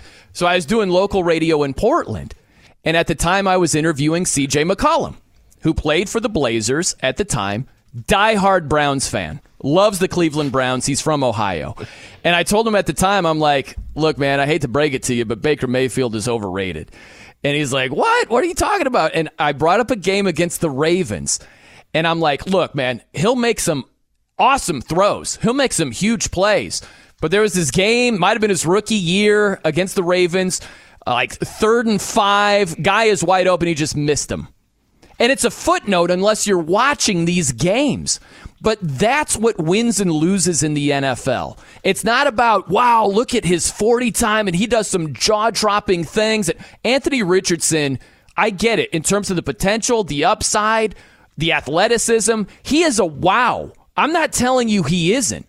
But what I am telling you is if he isn't consistent enough to make the small plays on third and four, on third and three, the guy is open. You got to hit him to move the chains. It's not going to show up on Sports Center. That's the stuff that's totally underrated and determines whether teams win or lose. It's not just the somersault into the end zone that ends up on Sports Center. It's not. That's one of the reasons that Lamar Jackson is one and three in the postseason. And you're kidding yourself if you think otherwise. Do you remember how you mentioned earlier today, I think, that, you know, Levis having to tough any, everything out and staying another year at Kentucky kind of kind of hurt him arguably and you can make a strong case for that now because he's in free fall as we speak in the draft we, we remember those conversations well look when he's got 738 pass attempts in college from the experience standpoint, I like that more. No, I know you do, but right, I, right. But, but, but, but your I'm point here, like, here. There's yeah, a larger in, point in terms of being hurt last year and not putting up gaudy numbers. Absolutely, that has a lot to do with his tumble. Here. Okay, Richardson goes back. He gets another 300 throws because you look at the two of them and you look at their breakdown game by game. Their career trajectories not that different from from collegiately speaking. Mm-hmm. Will Levis leaves Kentucky, has a red shirt year, or sorry, leaves Penn State after a red shirt year, spends two seasons there, feels like he's not going to get his opportunity, goes to Kentucky, becomes a starter. Yep. After 2021, he plays 15 games to his name, 15 starts, maybe uh, 102 more passes at that point from their careers than Anthony Richardson had. Percentage numbers from a completion standpoint, you know, 12 points better. I'm not saying that doesn't matter because you that's a larger argument. That's not what I'm talking about here. He goes back. He goes back one more year, mm-hmm. throws 283 more passes. Okay. Anthony Richardson does that.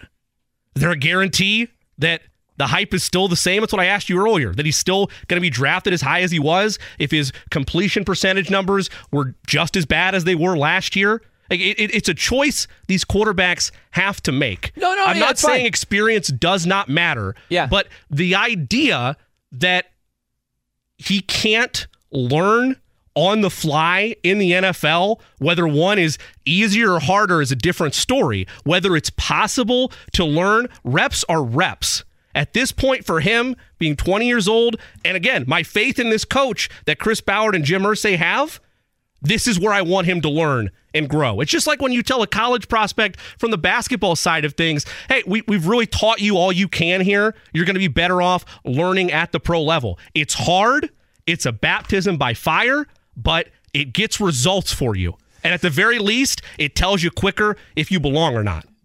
Well, uh, you know, him listen. going one more year would not change my evaluation, and I don't think it would change yours. If they both played there the same amount, it would change your evaluation by one point, which is okay, he has 300 more throws than he did. But you'd still be pointing to the accuracy issues. You'd still be pointing to the fact that he's young.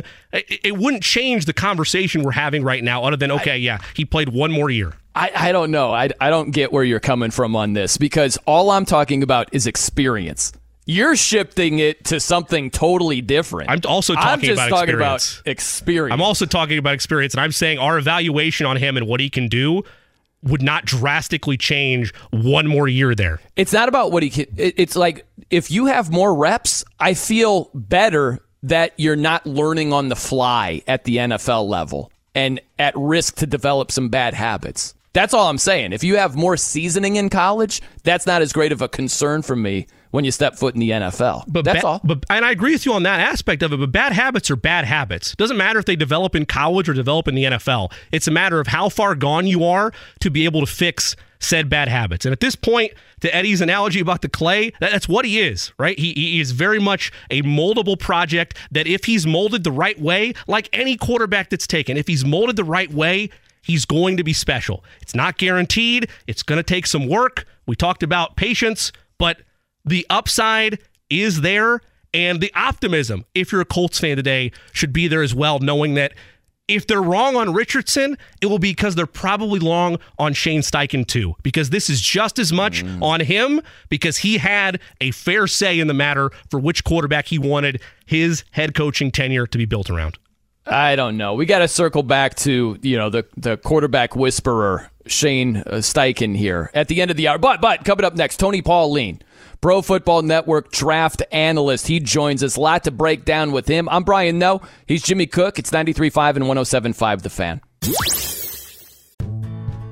Life is so much more than a diagnosis. It's about sharing time with those you love, hanging with friends who lift you up, and experiencing all those moments that bring you joy. All hits, no skips. Learn more about Kisqali Ribociclib 200 milligrams at kisqali.com and talk to your doctor to see if Kisqali is right for you. So long live singing to the oldies, jamming out to something new, and everything in between. I'm Brian Noe. He's Jimmy Cook here on The Fan. Tony Pauline, he joins us here, Pro Football Network draft analyst here. And uh, man, uh, I was just informed by Eddie Garrison that you are a diehard Led Zeppelin fan. It's in your bio, and I, I, you know, I. I don't dislike Led Zeppelin at all, and I kind of feel like I wish I did, just so I could sort of troll you and say they're overrated. But I don't feel like that way at all, Tony. Just to see if you turn colors here on the show. I would just hang up the phone. Eh? you know, there were certain things uh, in life that you cannot dislike. Some of them I can't mention on this uh, this interview here, and I won't.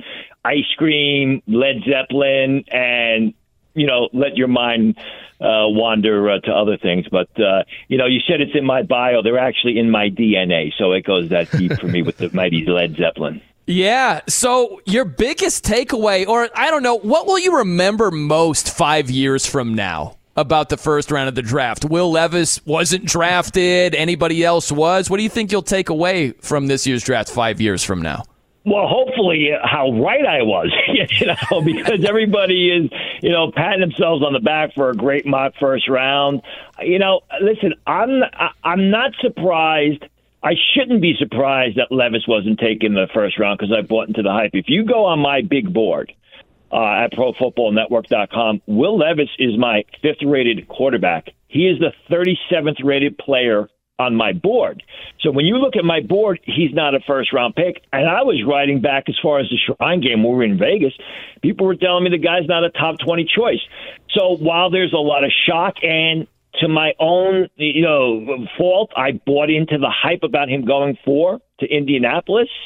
In the end, when I look at where I have him ranked and what I've been writing about him, I really shouldn't be shocked. What else surprised me? I think uh, basically the Detroit Lions kind of throwing caution to the wind and getting taking Jahmyr Gibbs and Jack Campbell, yeah. two really good players, as early as they did.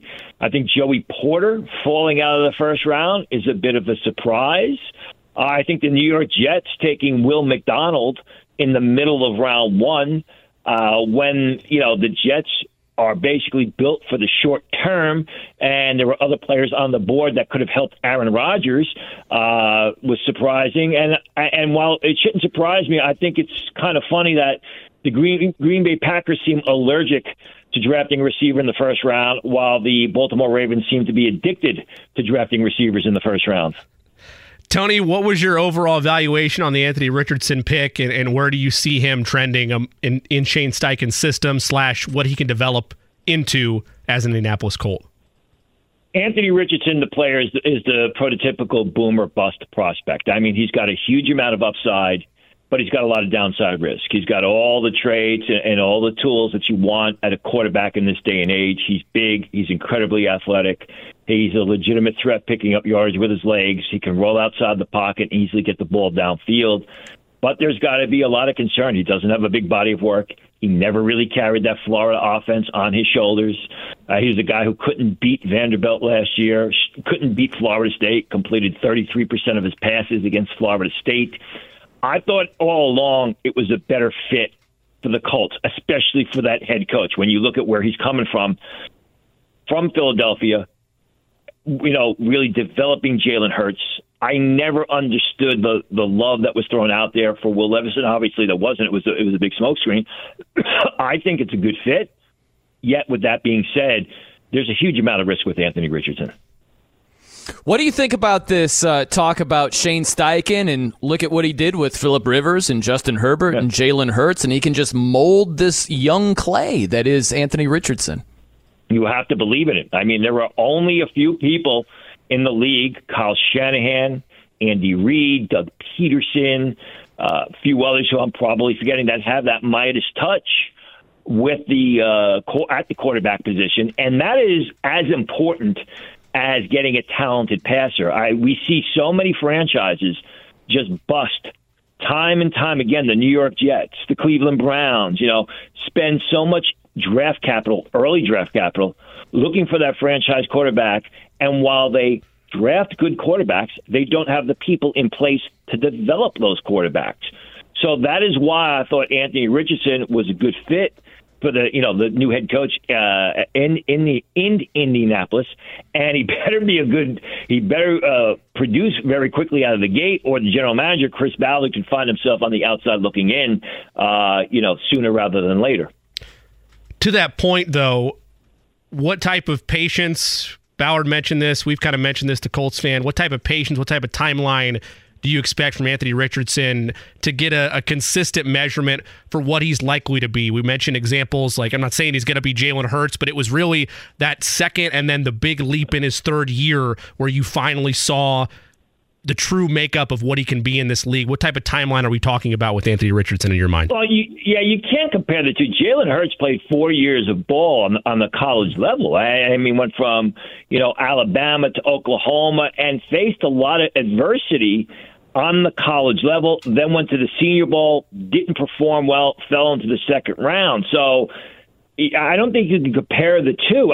The fact is this what kind of timeline? Well, it should be three years for every player. It should be, especially for quarterbacks. But people want to know the answer now in three months. Uh, I mean, you've got to give it time it's just a matter of how patient is the owner going to be, especially with taking such a high risk type of prospect so early in the draft. And, and I think the outside pressure will be how does C.J. Stroud perform, uh, uh, perform, even if even though they didn't have the opportunity to draft him. How does Bryce Young uh, perform? You know, if, if Hendon Hooker is taken in the early picks tonight and he sits out uh, for 2023, comes back in 2024, how does he perform? The better those other quarterbacks perform on the field, the more pressure there's going to be for Anthony Richardson to perform as well. He's Tony Pauline, Pro Football Network draft analyst, joining us here on the fan. What type of problem could it present for the Colts that Anthony Richardson has only attempted 393 passes in college? I, I mean, it's a huge problem. It, it, I guess it depends on your point of view. I always like the quarterback with the large body of work behind him. That's why I say really can't compare Jalen Hurts you know, and, and his development to Anthony Richardson because Jalen Hurts played so much more football on the college level and faced a lot of adversity, especially at uh, Alabama, even to Senior Bowl. Uh, you know, I think it's a damned if you do, damned if you don't situation. I'm of the belief that Anthony Richardson needs to kind of sit on the sidelines and observe and absorb. Then there are other people who say, well, he hasn't had any experience or he doesn't have the great experience, especially compared to many of the quarterbacks in this draft or many past quarterbacks that were selected so early. You got to get him experience. You got to get him on the field. Uh, and I understand that point of view, but you could also ruin him if you get him on the field uh, too early. So uh, you've got to believe in the coach. You've got to believe in the coach's past history in developing quarterbacks, and you've got to hope that it works with Anthony Richardson. Tony Pauline with us here on the fan. Tony, when you look at the players that are still available and the needs for the Colts, I know they have pressing needs on the defensive end, particularly at the cornerback position, but I would also like to see them add additional pieces on the offensive end for Anthony Richardson. When you look at what's available, where would you expect the Colts to attack in rounds two, three, four, and, and as the weekend rolls on? Well, I mean, you still have Joey Porter available. You still have DJ Turner, the cornerback from Michigan, available. So I think you got to look at those uh, two players at that at that position, which, as you pointed out, is a position of need. I'm sure they would like to get a receiver. You bring in Anthony Richardson, you better get him some uh, targets to throw the ball to, or some additional targets to throw the ball to. I haven't taken Tyler Scott at the top around the top of round uh, three. Uh, it's going to be a good group of cornerbacks in, in, in the second round. It's going to be a good group of receivers in day two. So I think they'll be able to get good players and fill needs. You know, I, I'm just thinking about what Shane Steichen had last year in Philly and what he has currently with the Colts. I, I, hear us talking about this long patience with Anthony Richardson, runway. Like, don't you think that similar patience need to be granted for Shane Steichen not having what he just had in, in Philly there? I think it will be, and I don't think it's a question of patience for the for the coach. I think it's you know the general manager is on the line here because really since Philip Rivers, it's been a disaster at the quarterback position for Chris Ballard. And I happen to like Chris Ballard. I happen to think he's a good general manager, but he can't figure out the one position, the quarterback position, which is the most important. So yeah, I would agree with you. I I mean anybody who took Anthony Richardson had to feel that he had some job security. And who has more job security than a coach that hasn't even coached the game yet? So you've got, I would absolutely agree with you as far as the head coach is concerned. You're going to have to be patient with him for two or three years. Again, look what's going on with the New York Jets. I mean, you got a, a head coach there for two years and hasn't won, collapsed the end of last season. They bring in a quarterback in Aaron Rodgers. If they don't produce this year, his third year, he'll be out the door. Tony, I want to shift towards the rest of the AFC South. What did you think of the decision making and the draft capital given up by the Houston Texans as their board unfolded last night? I could understand it. I mean, because they have a lot of picks, and it, it's great to have picks, but it's better to have players. I had reported that what I was hearing is they could do the opposite. Take Willie Anderson with the second selection and then move back into the top 10 to get CJ Stroud. They did they did exactly the opposite. They took C.J. Stroud and they moved back in to get Will Anderson. Uh, you know, uh, they gave away a lot, but I think they got a lot. Uh, and Will Anderson, before the league went quarterback crazy, everybody wanted that impact defensive player, and that's exactly what Will Anderson is. I know his numbers were a little disappointing this season, but they were out off the charts in 2021. They ne- didn't necessarily ask him to do the same things this year, despite the fact he began the year as a Heisman Trophy candidate.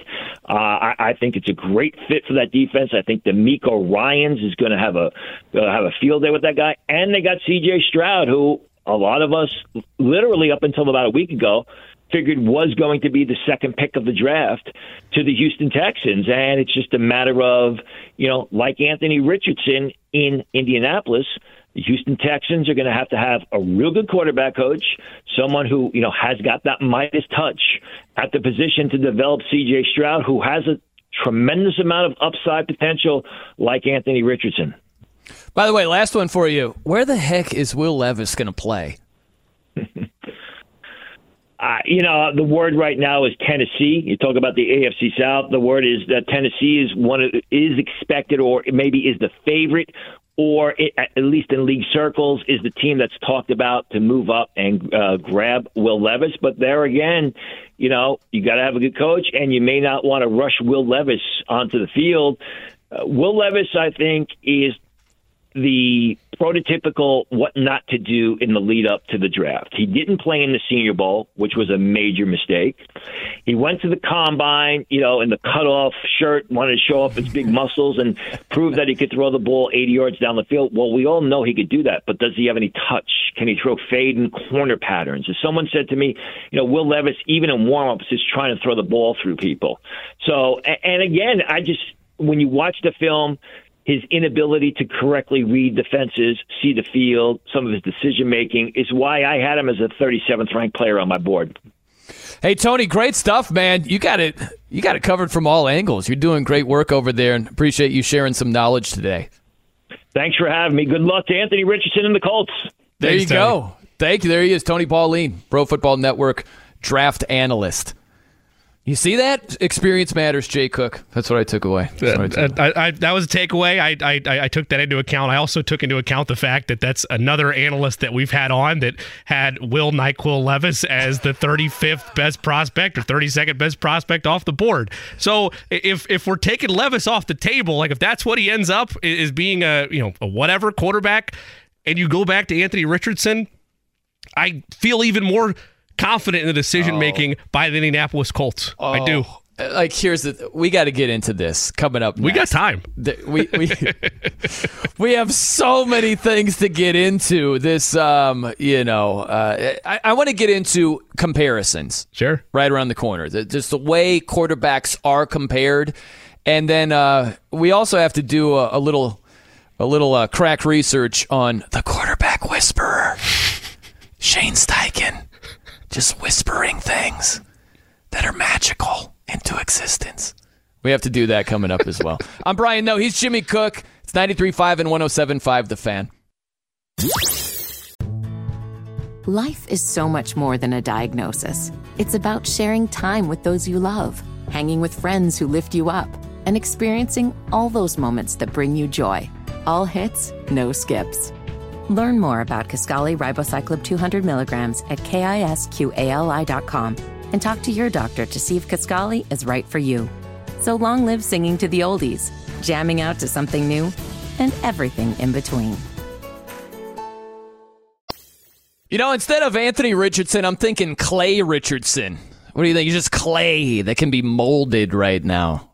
You know, Brian it feels like an optimistic tone on your part. I like that. That's good. That's good. Brian Noe and uh, Jimmy Clay Cook. Yeah. Doesn't have the same I, ring to it, but hey, we can go with it. Clay Richardson, I like that. Uh, 93.5, 107.5, The Fan.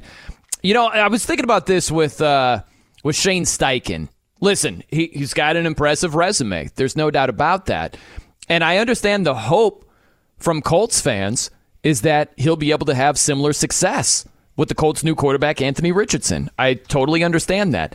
The thing is here, Jimmy, while it's not, you know, he's not incapable of that happening – it's like you got to try to recreate the formula that was successful elsewhere. You know, so if you start with the quarterbacks that he's had, talented guys, you know, to say the least, Philip Rivers, Justin Herbert, Jalen Hurts. I wouldn't anticipate Jalen Hurts just going to fall apart this year because Shane Steichen isn't there in Philly. You know, he's a talented quarterback. And then also, it's the supporting casts. You know, the talent that Philip Rivers had around him the talent that Justin Herbert still enjoys around him in Los Angeles. He's got a lot to work with.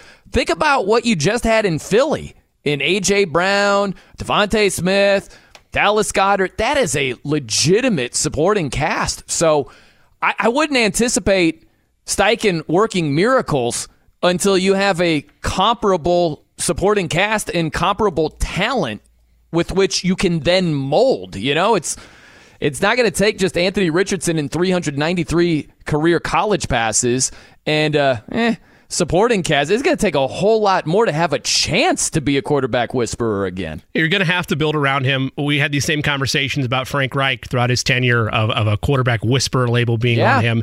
And while I think that Frank Reich looks looks and works great with quarterbacks, regardless how talented you are, you can only take the quarterback – to as far as their ceiling is ultimately going to be. And sometimes you don't make that. I look at Andy Reid, like I think Andy Reid is a beautiful quarterback mind. You look at he's gotten the most of almost any quarterback he's ever had. Donovan McNabb, Michael Vick, Alex Smith, Pat Mahomes. Varying degrees of, of, of true ceiling there, but you know he's a brilliant offensive mind and he's the right guy you want to have developing your young quarterback. It's all based on what Anthony Richardson is going to trend out to. I'm not guaranteeing for Colts fans you're not doing this either, that because Shane Steichen has a good resume of quarterbacks that he's worked with that have ultimately turned out to be top tier talents in the league doesn't automatically guarantee that's what's going to happen to Anthony Richardson. So it is. It's a big question mark in that regard. There is yeah. a larger exercise. I know we're up against it, but uh-huh. you've brought back up the point about his pass attempts. And yeah. and I get it. It's a conversation we've had ad nauseum today. Mm-hmm. At two thirty, I'd like to revisit that conversation and, and bring up a couple points for why. Hey, you know what? Maybe it's not the exercise of panic and dread oh. that Colts fans should have because of that. Oh, dread, panic, worry. I feel like you know what I feel like. I feel like Colts fans are just enjoying a great dream right now. You ever dream at night and it's just going great, Jimmy? Yeah, I And- do. And then you start to wake up a little and you're like, oh, no, no, no, I don't want to wake up yet. I just want to keep enjoying this dream. I feel like the guy who's like, wake up, you're going to be late for gonna say. school. You That's know, what I like, was gonna say. That's what you're doing. You're That's a guy what I feel like today. pan banging on it like, hey, I don't want to be that guy. I don't want to be the bugle guy, like you're in the military and wake up, cold water and all that. But, dude, it matters. Like these quarterbacks that Shane Steichen had, Jalen Hurts in college, 1,047 pass attempts. Justin Herbert in college, 1,293. Philip Rivers in college, 1,710.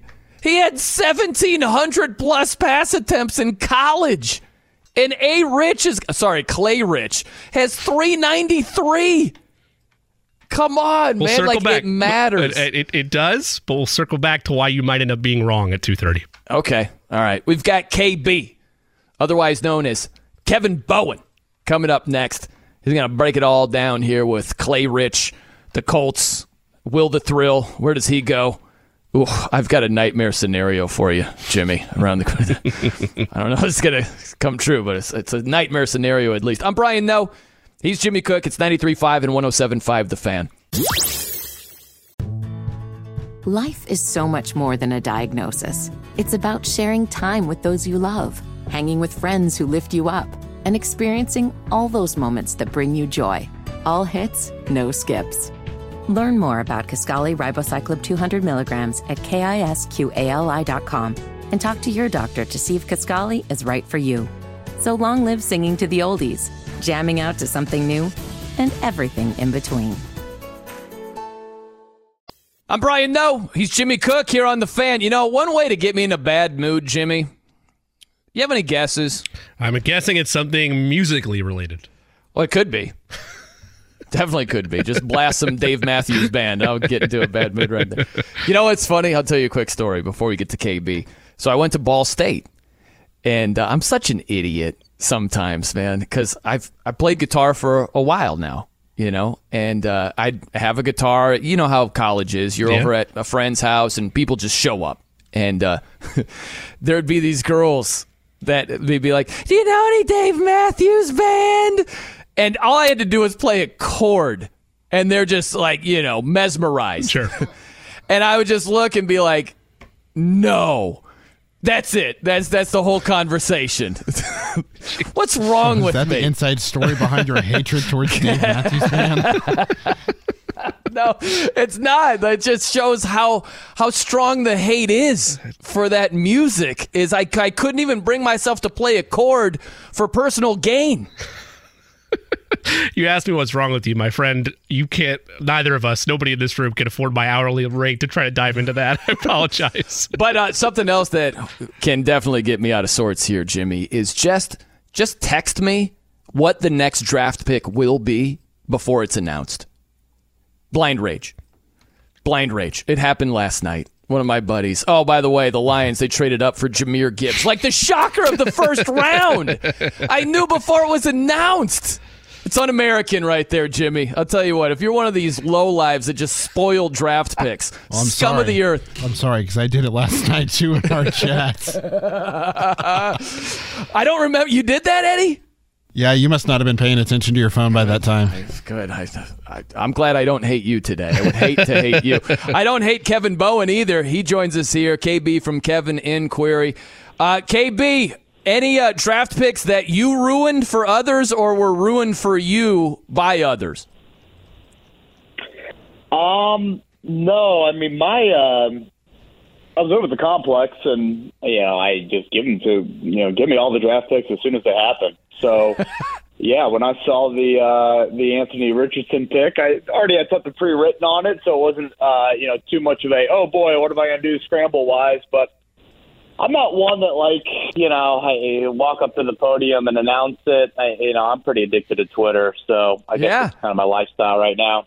Give me the picks as soon as they happen, and let me uh, let me dissect it all. Okay, so walk us through that real fast, KB. The number four pick is right there. Colts are on the clock. Could be Anthony Richardson, could be Will Levis. Like, walk us through your thought process and then your reaction once you realized via Twitter it was going to be a Richardson. Yeah, I, I that was my guess. That was my assumption, I guess, as the week moved along. So again, honestly, it's more of a uh, like a content behind the scenes. I was like, all right, when do I press publish and just make sure that I have everything right? So, uh, you know, probably when Houston made the pick of of of Stroud, you know, that was when the curiosity popped into my mind of like, all right, what's going to happen here at three? Because Arizona was such a unknown, and and the thought was they would trade out, and obviously they did you know, Houston making that jump back up to three was was pretty wild. So I think the question at that point for me more was, okay, you know, I think all along in this process we thought Bryce Young and CJ Stroud would go one and two. And I know obviously a lot of things changed in the last week or so, but like that was the consensus for, you know, two and a half months. And then when Will Anderson went, it was like, okay, I think at least I was under the assumption that those three names, Young, Stroud, and Anderson, would go in some order. Obviously, I didn't think Houston would have two of those three picks. And then the question would be Richardson or, or, or Levis. And again, you know, I felt like the Colts, um, you clearly had Richardson ahead of Levis, and then I think the rest of the NFL uh, told you what you needed to know about that. Kevin Bowen with us. You know him on Kevin and Query, as well as Colts beat writer, host of Kevin's Corner on 1075thefan.com. You have a story up. Why did the Colts draft Anthony Richardson? You, go, you can go find that on 1075thefan.com. But kind of perusing it and your takeaways, both from the press conference as it happened in real time. Why did this happen? And ultimately, why do they feel he'll succeed in Indianapolis? Yeah, I, I think you start with just kind of the dominant trait um, with his running ability. You know that that stands out. I mean, right away, even if the guy can't throw the ball from you know me to you, Jimmy, um, him and Jonathan Taylor will strike fear in an opposing defense that um, the Colts haven't had in quite some time. I don't think fear has been utilized by a defensive opponent of the Colts uh, in years uh, in getting ready for their offense. So start there. Obviously, the big arm, um, you know, uh, from a big playability standpoint, while he struggles with accuracy around the line of scrimmage, um, he was uh, fine and you know pretty good passer down the field. So you know, creating some big plays via that. Um, is something they would love to tap into. And then lastly, Chris Ballard really harped on this last night, but it's a trait that probably was maybe um, the biggest question on a guy like Levis was, what's your poise look like? You know, how well do you process when stuff around you gets a little muddy in the pocket? Um, how well can you handle that? And you know, in Levis's case, you know, uh, turnover numbers were pretty high, sack numbers were pretty high. And in Richardson's case, while he certainly needs to become a much more efficient quarterback, there's no no debating that. Um, he didn't compound those mistakes with you know more sacks or more turnover uh, type plays. So I think they felt like that is kind of a difficult trait to teach, and they feel like uh, Richardson just kind of naturally has that.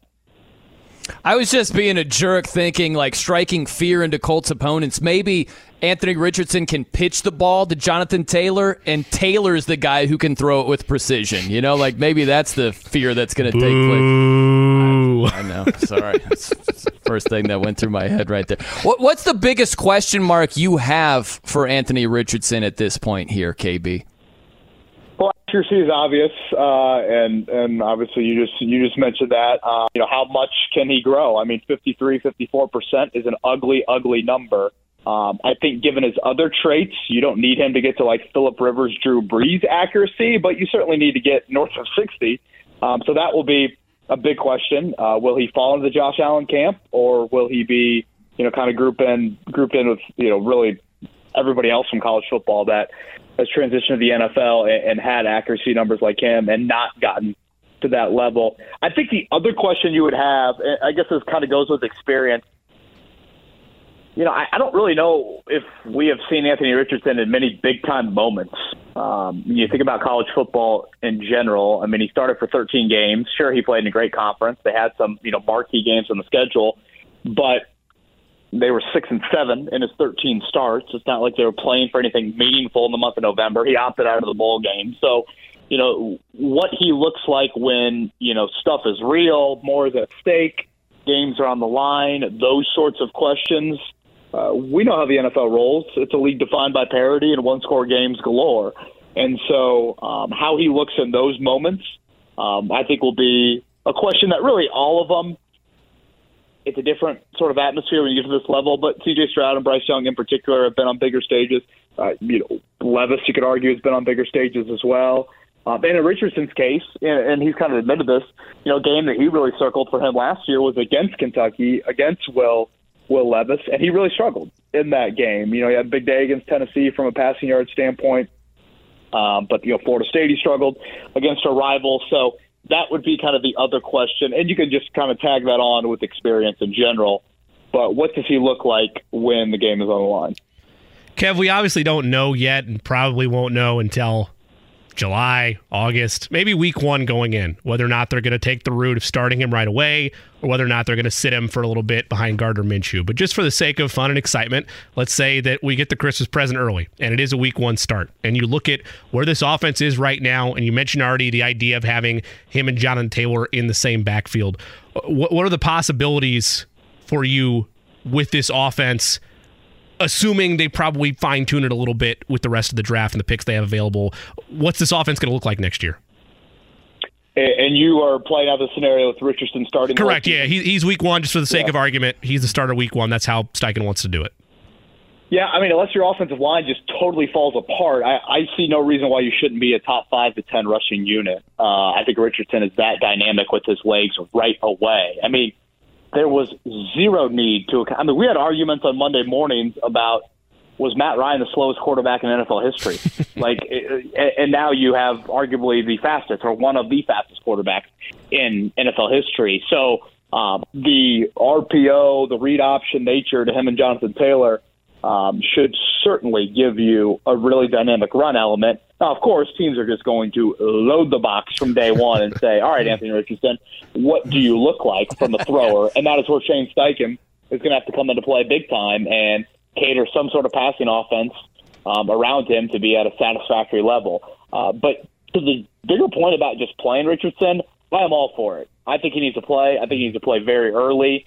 Um, I, I, I'm just such a believer in you've got a baptism by fire these quarterbacks. And, you know, for example, I think a guy recently that you see that is a bit of an unknown and was drafted a, a spot higher than Richardson uh, is Trey Lance. And certainly he's had some injuries, but, you know, given the COVID year that he had at North Dakota State and then hasn't really played here in the NFL either, it's like, what is he? Like, he, he just, teams I think are so afraid to throw a guy in there and I think you got to do it. You got to live with the growing pains. And if you go three and fourteen, it's not the end of the world. Um, this is a kid that needs a ton of experience. He needs game reps. And if you have another top five pick next year, not the end of the world, and doesn't mean that Anthony Richardson is some total bust. Uh, this is obviously going to be kind of a multi-year evaluation, and you need to continue to support him with some personnel. Kevin Bowen, Kevin Bowen joining us here on the fan. Gosh, I feel like Query. Like when Query screwed up my name, I just did that. Sorry.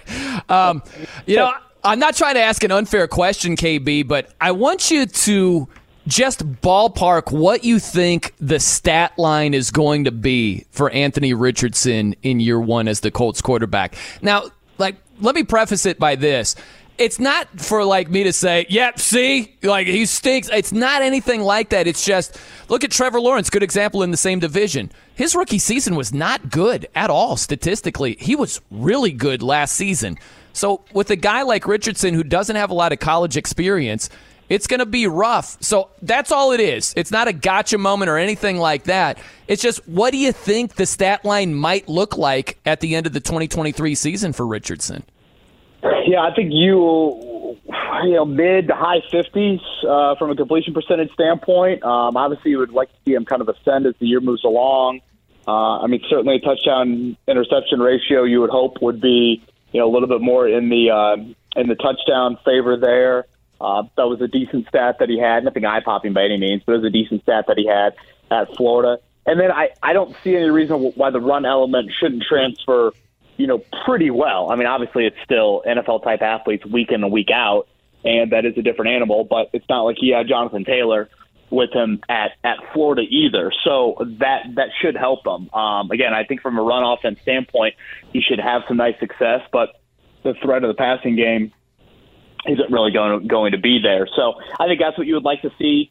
Um, you know, if you can steal a phrase from Chris Ballard from a Carson Wentz press conference, you know, making the layups is something that I think Anthony Richardson has got to get better at. That is where he struggled. And, you know, how much of this, you know, drilling with a quarterback coach in the offseason, how much does Shane Steichen you know, feel like from a footwork standpoint, um, whatever he can get done here in the spring and then, and then training camp can help him in that area. But um, I, I would guess something around that. Again, if he starts, I mean, I, I mm-hmm. still don't think it's a slam dunk. I got the impression that they're more open to playing him early um, than I think most coaches would be. Uh, but if you can, you know, hover somewhere around, you know, Josh Allen's rookie year, which, you know, I venture to put anyone back there and look at the Josh Allen numbers from his rookie year. Those were some pretty ugly looking numbers. uh, you would sign up for that. I, I also think, and I kind of felt this way about the Pacers this season.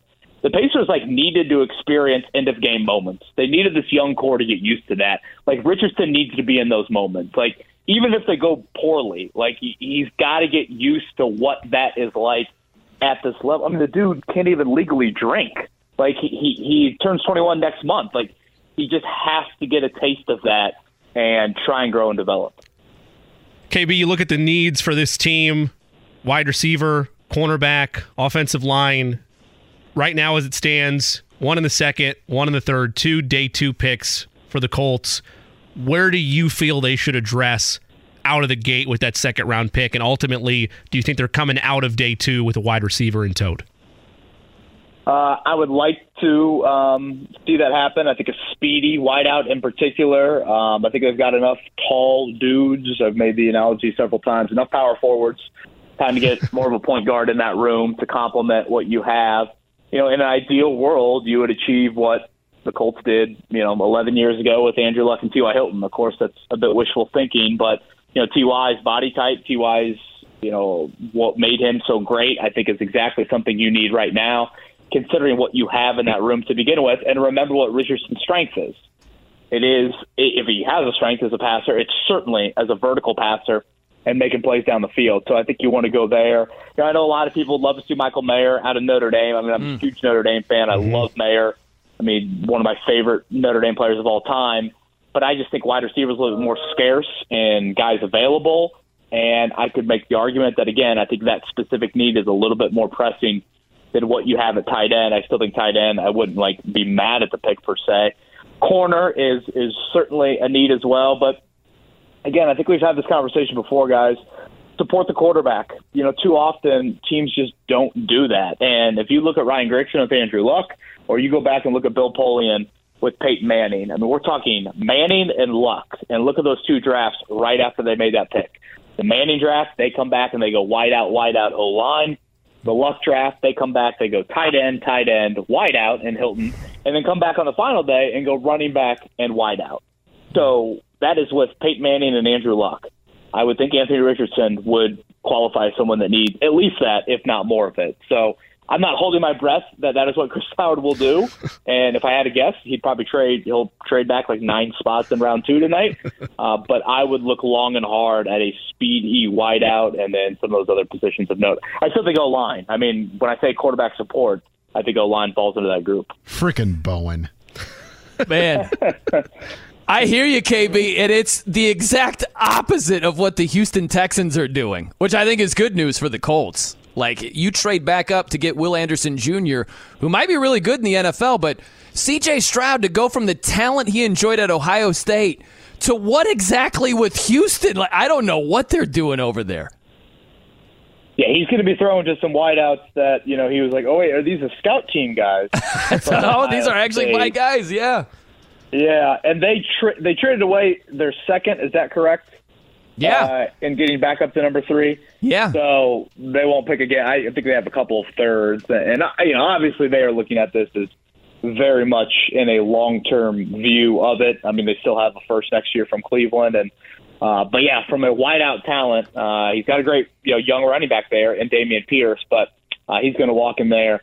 And uh, Jaxon Smith-Njigba, Marvin Harrison Jr. and company, Garrett Wilson, etc. uh, not going to be there for uh, for him. Man. Well, hey, KB, hope you enjoyed the rest of the draft. Have a great weekend. We'll catch you soon, bud. Thanks, Kev. All right, boys. Have a good weekend. You too. Kevin Bowen, Kevin and Query, every morning here, the fan. Yeah, that's, uh, man. I'll tell you, I'll start with one of the lighter moments here, though, is uh, when he's talking about Michael Mayer, who I love too, as a Notre Dame diehard. And uh, the Cowboys are on the clock, Jimmy, and they're doing this man, when I was watching the tape of Mayer, it was just striking how similar he is to Jason Witten. Yep. It almost makes too much sense for the Cowboys to replace Witten, an all-time great. They just lost Dalton Schultz. Like, go up there, get Michael Mayer, and they're like, "Yeah, we'll go with the D lineman." oh, it was so funny, man. How that how that came uh, about there, but um, yeah, the shrieking moment. Um, not with what you know. KB said. He's right the man, the worrisome moment is the knock on Anthony slash Clay Richardson is he struggled making the layups. I hear that, and it's just the sound effect of someone like, ah! you know, like the nightmare sound effects there, Sure. Jimmy. That's what I hear in my head. A guy who struggles to make the layups. That's what I'm telling you, man. Like the overrated part of the NFL is the jaw dropping plays. Those are great, but the underrated part is the, moving the chains. Third and four, guys open, give it to them. You know what I mean? Like you can't struggle making the layups, especially in the NFL. No, you can't. And again, a lot of that, at least what the Colts feel from their scouting report, is mechanics based. It's fixable, and you've seen it done in the NFL before. So it's not like that. You know, he's like to Kevin's joking comment about like, oh, he's not able to hit from me to you, like sitting in the studio. Like that. That's not where it's at. It's just a matter of developing not only it's not even as much ball placement from his scouting report as much as it is just consistency on a play by play basis. And if it is mechanically based, that would be a good sign for me versus the alternative, which is, eh, yeah, we just t- took him with the fourth overall pick, and uh, it's not mechanics based. This is just this is who he is, and we can't fix it. Yeah, yeah. Well, hey, listen, man. It's it's a calculated risk with whoever you go with. That's the way it is. But one thing that is for certain, nobody deferred to the second half of the of the teams No. with the top picks. Like we were talking about, hey, do the Texans did they bypass a quarterback and look to next year's draft where you've got Caleb Williams, Drake Maye out of USC and North Carolina, respectively, right? They didn't do that. Colts didn't defer to the second half. None of those teams at the top of the draft decided to do that. And we'll see what happens with Will the Thrill Levis because someone's going to get up there and get him in the second round. Maybe it's the Titans. This is the nightmare scenario. But they've already passed on him. They had know, a but- chance at 11. I know, but you can still get players in, in the second round when they're available there, Eddie. You could still get them. Yeah, I know, but what I'm saying is, is they already passed on him, so they either a didn't have a first round grade or b they didn't like him. Well, it doesn't matter. Like Tom Brady got passed for almost six straight rounds, and look how it ended up. Yeah, You know but what I don't think anybody was talking about Tom Brady the way we've talked about Levis, though. Uh, well, uh, like no, that Tom Brady was more of an afterthought, but like Will Levis has gotten way more negativity than positivity. You've got a few brave souls out there that are of sound mind and spirit that, that see that Will Levis is a playmaker, but it's just so trendy. Like this is the biggest trend by far in the NFL draft is just dumping all over the thought of Will Levis being anything in the NFL. Look, I don't. I'm. I'm almost. It's not your fault. It's just, and we've tried to do this a lot. Is Anthony Richardson what moves forward for the Colts and everything? But why I'm kind of over Will Levis at this point Uh-huh. is, and Kiper tried to do this last night, and I get it. I really like Mel, and you haven't quite gone this far, but he couldn't help himself because that's what you're hoping for if Kiper's evaluation of him is right. He brought up Aaron Rodgers' name. And he said, Hey, Aaron Rodgers was in free fall. Look at that. Okay, there's two ways this goes. Yeah. Either Will Levis is going to be in the short list of anomalies that went in a free fall, were taken, and turned out to be something special. Aaron Rodgers, Tom Brady, go to the NBA, Draymond Green. Either that's what happens, which again is possible, but doesn't happen a ton at that position, or everybody was right and he has one of the best agents slash PR in collegiate athletics right now. It's one of those two things. I mean, there's there are way more analysts that say thumbs down than thumbs up. But I'm not talking about the analysts anymore. I'm talking about the teams. I'm talking about the teams the team specifically. said thumbs down, but that's Either the, the, other teams part. are wrong, like the rare occasions that have happened within the league and within sports, or Oh. everybody was right in their evaluation. that happens more than you think. It really does. Where you bring up, like, it seems like Will Levis has been on the board forever. Sure. Like he's been on the board probably comparably, he might be the same pick as Drew Brees.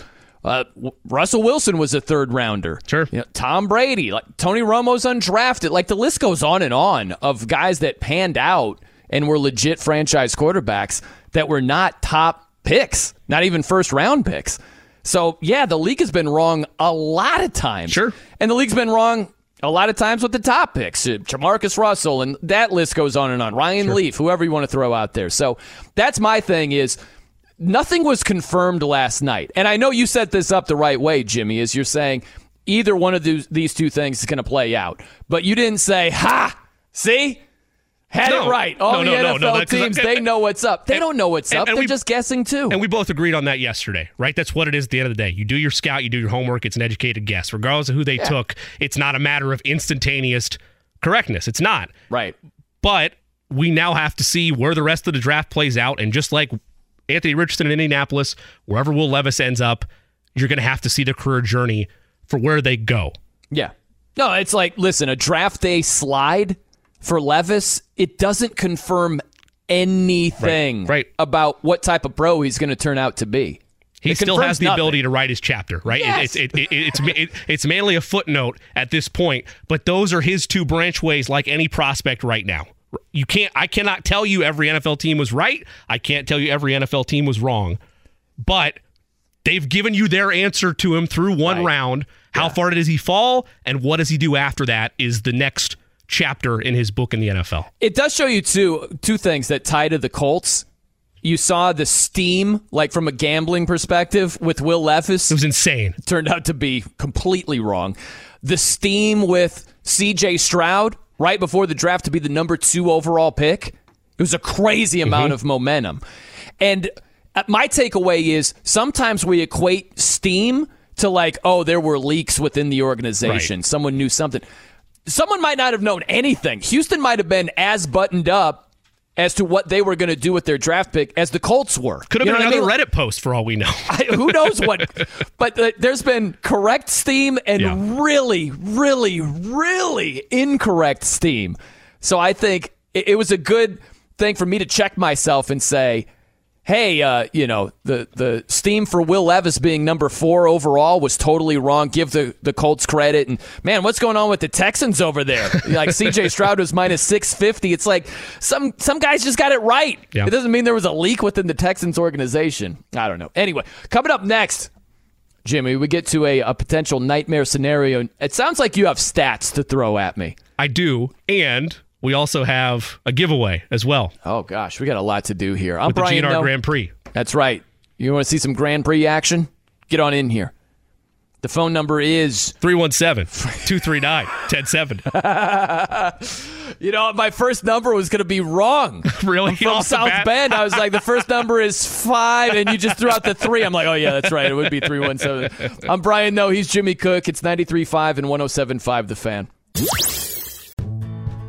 Life is so much more than a diagnosis. It's about sharing time with those you love, hanging with friends who lift you up, and experiencing all those moments that bring you joy. All hits, no skips. Learn more about Kisqali Ribociclib 200 milligrams at kisqali.com and talk to your doctor to see if Kisqali is right for you. So long live singing to the oldies, jamming out to something new, and everything in between. I'm Brian Noe. He's Jimmy Cook here on The Fan. All right, we've got stuff to give away. You want to go see the Grand Prix?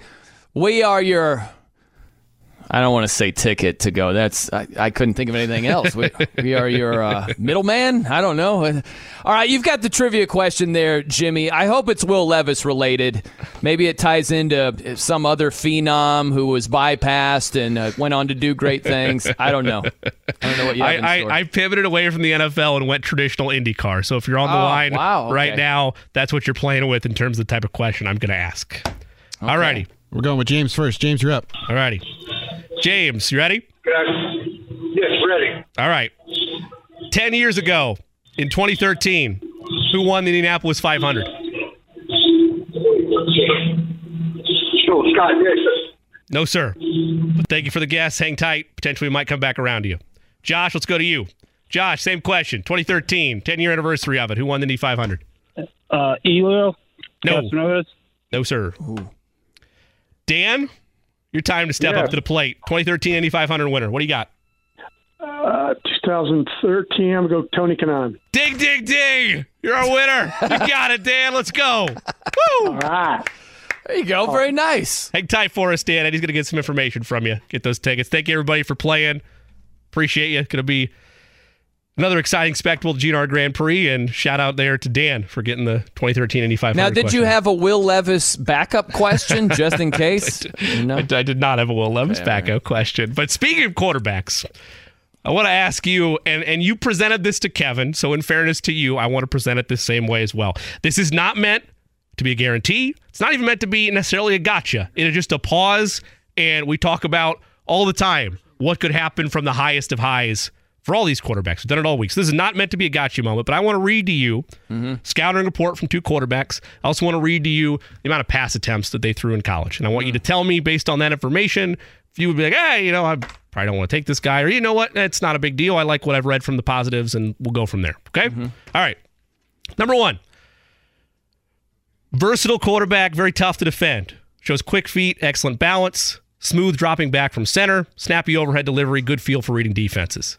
Weaknesses. Tries to carry the weight of the world on his shoulders too often. Still on still needs to mature as a player. Gets too confident in his ability to run the ball.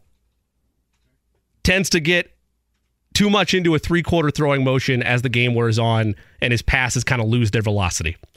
Okay?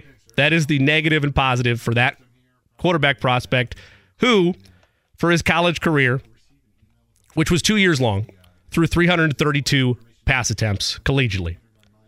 Based on that information alone, would you think that quarterback could be exciting and translate to something special? Or would you say, yeah, I'm not going to take that guy? Well, I would have. It's hard to say just based on the, the evaluation from somebody else, but just based on that small of a sample size, I would have some concerns about a lack of collegiate reps over there, Jimmy. So I'd have concerns, but don't don't take concerns as a deal breaker. Right. Yeah. And I know you're not saying again, neither of us are saying it can't work out, but you feel, you know, based on your analysis of it, that it likely won't for Richardson, but it could because there's serious issues. I'm going to reveal who that prospect was, but I want to give one more for you as well in this analysis we have Looking here. for a drum roll sound effect. But okay, go ahead. Yep. That was authentic right there. was Rare blend of height, strength, and speed. Flashes the ability to zip the ball into tight spots, quick over the top delivery, threat to pick up large chunks when he decides to go off and run. Weaknesses not proficient at going through his progressions or making NFL reads, doesn't anticipate receivers getting open, inconsistent accuracy due to poor footwork, and failing, or excuse me, falling away, I beg your pardon, to avoid big hits. That mm-hmm. quarterback, from a collegiate standpoint at the Division One level, threw 292 passes in his college career. Based on, again, that scouting report and that fact of reps alone, how would you feel about that quarterback? Also, did you catch the phrasing there? Phrasing is, is key. I mean, it's not my Phrasing- phrasing, it's the scouting report's phrasing from NFL.com, but yes. Yeah. There was a lot of phrasing. I'm not sure exactly which phrasing in division, particular. at the Division One. That is level. that is key. It's a, Ah. it's a key nugget for who this prospect is specifically. Hmm, interesting right there. Again, concerns about the small sample size. You know, you haven't had a whole lot of reps in college. That would be a concern. Those two quarterbacks are two of three QBs since 2000 with the amount of or less than pass attempts that Anthony Richardson currently has. In the fairness of the other side of this coin, and to prove to you this was not a gotcha exercise, I didn't read his evaluation because he's still playing and it's not done yet. Trey Lance was one of those quarterbacks. The other two that I read, Michael Vick and Cam Newton. If you're a Colts fan right now and that's what you get at the next level based on lack of reps, you are kissing people in the oh, streets okay. and jumping up and down. That's what I'm Okay, saying. If all you right. it, look, listen to me for a second. Yeah. I know Cam won a national championship, and I know Mike Vick transcended Oh. professional football. Those are two key caveats, but both had similar concerns that you're lining out for Anthony Richardson right now. I told you it's not a gotcha. It's not a that's what he's going to be. But the idea to just look at it through one lens of, well, I would have liked to see him have more pass attempts doesn't automatically mean, like you said, it can't happen for Anthony Richardson. That's my larger point. Not that he's going to be that, but that we need to be looking at a larger lens for him. Um, okay, a couple of things here. Uh, Cam Newton, won a national championship. He did. With a supporting cast that was not great Sure. at all. Sure. That's completely different. He also played at a lower level in, you know, what was it? Uh, like a, I forget the, the I threw lower out. tiered I, I threw, college. yeah, he played like JUCO. Blinn he played. He played JUCO. It was Blinn. Yeah, yes, It was Blinn.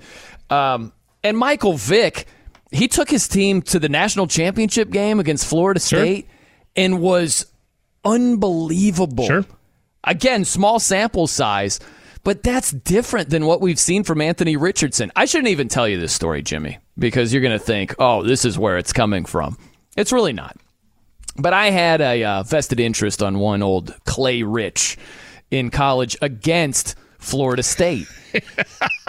and his passing yardage, it was like it was under 200. It was like maybe 198 and a half or something like that. 199 and a half. I can't remember, but right around there.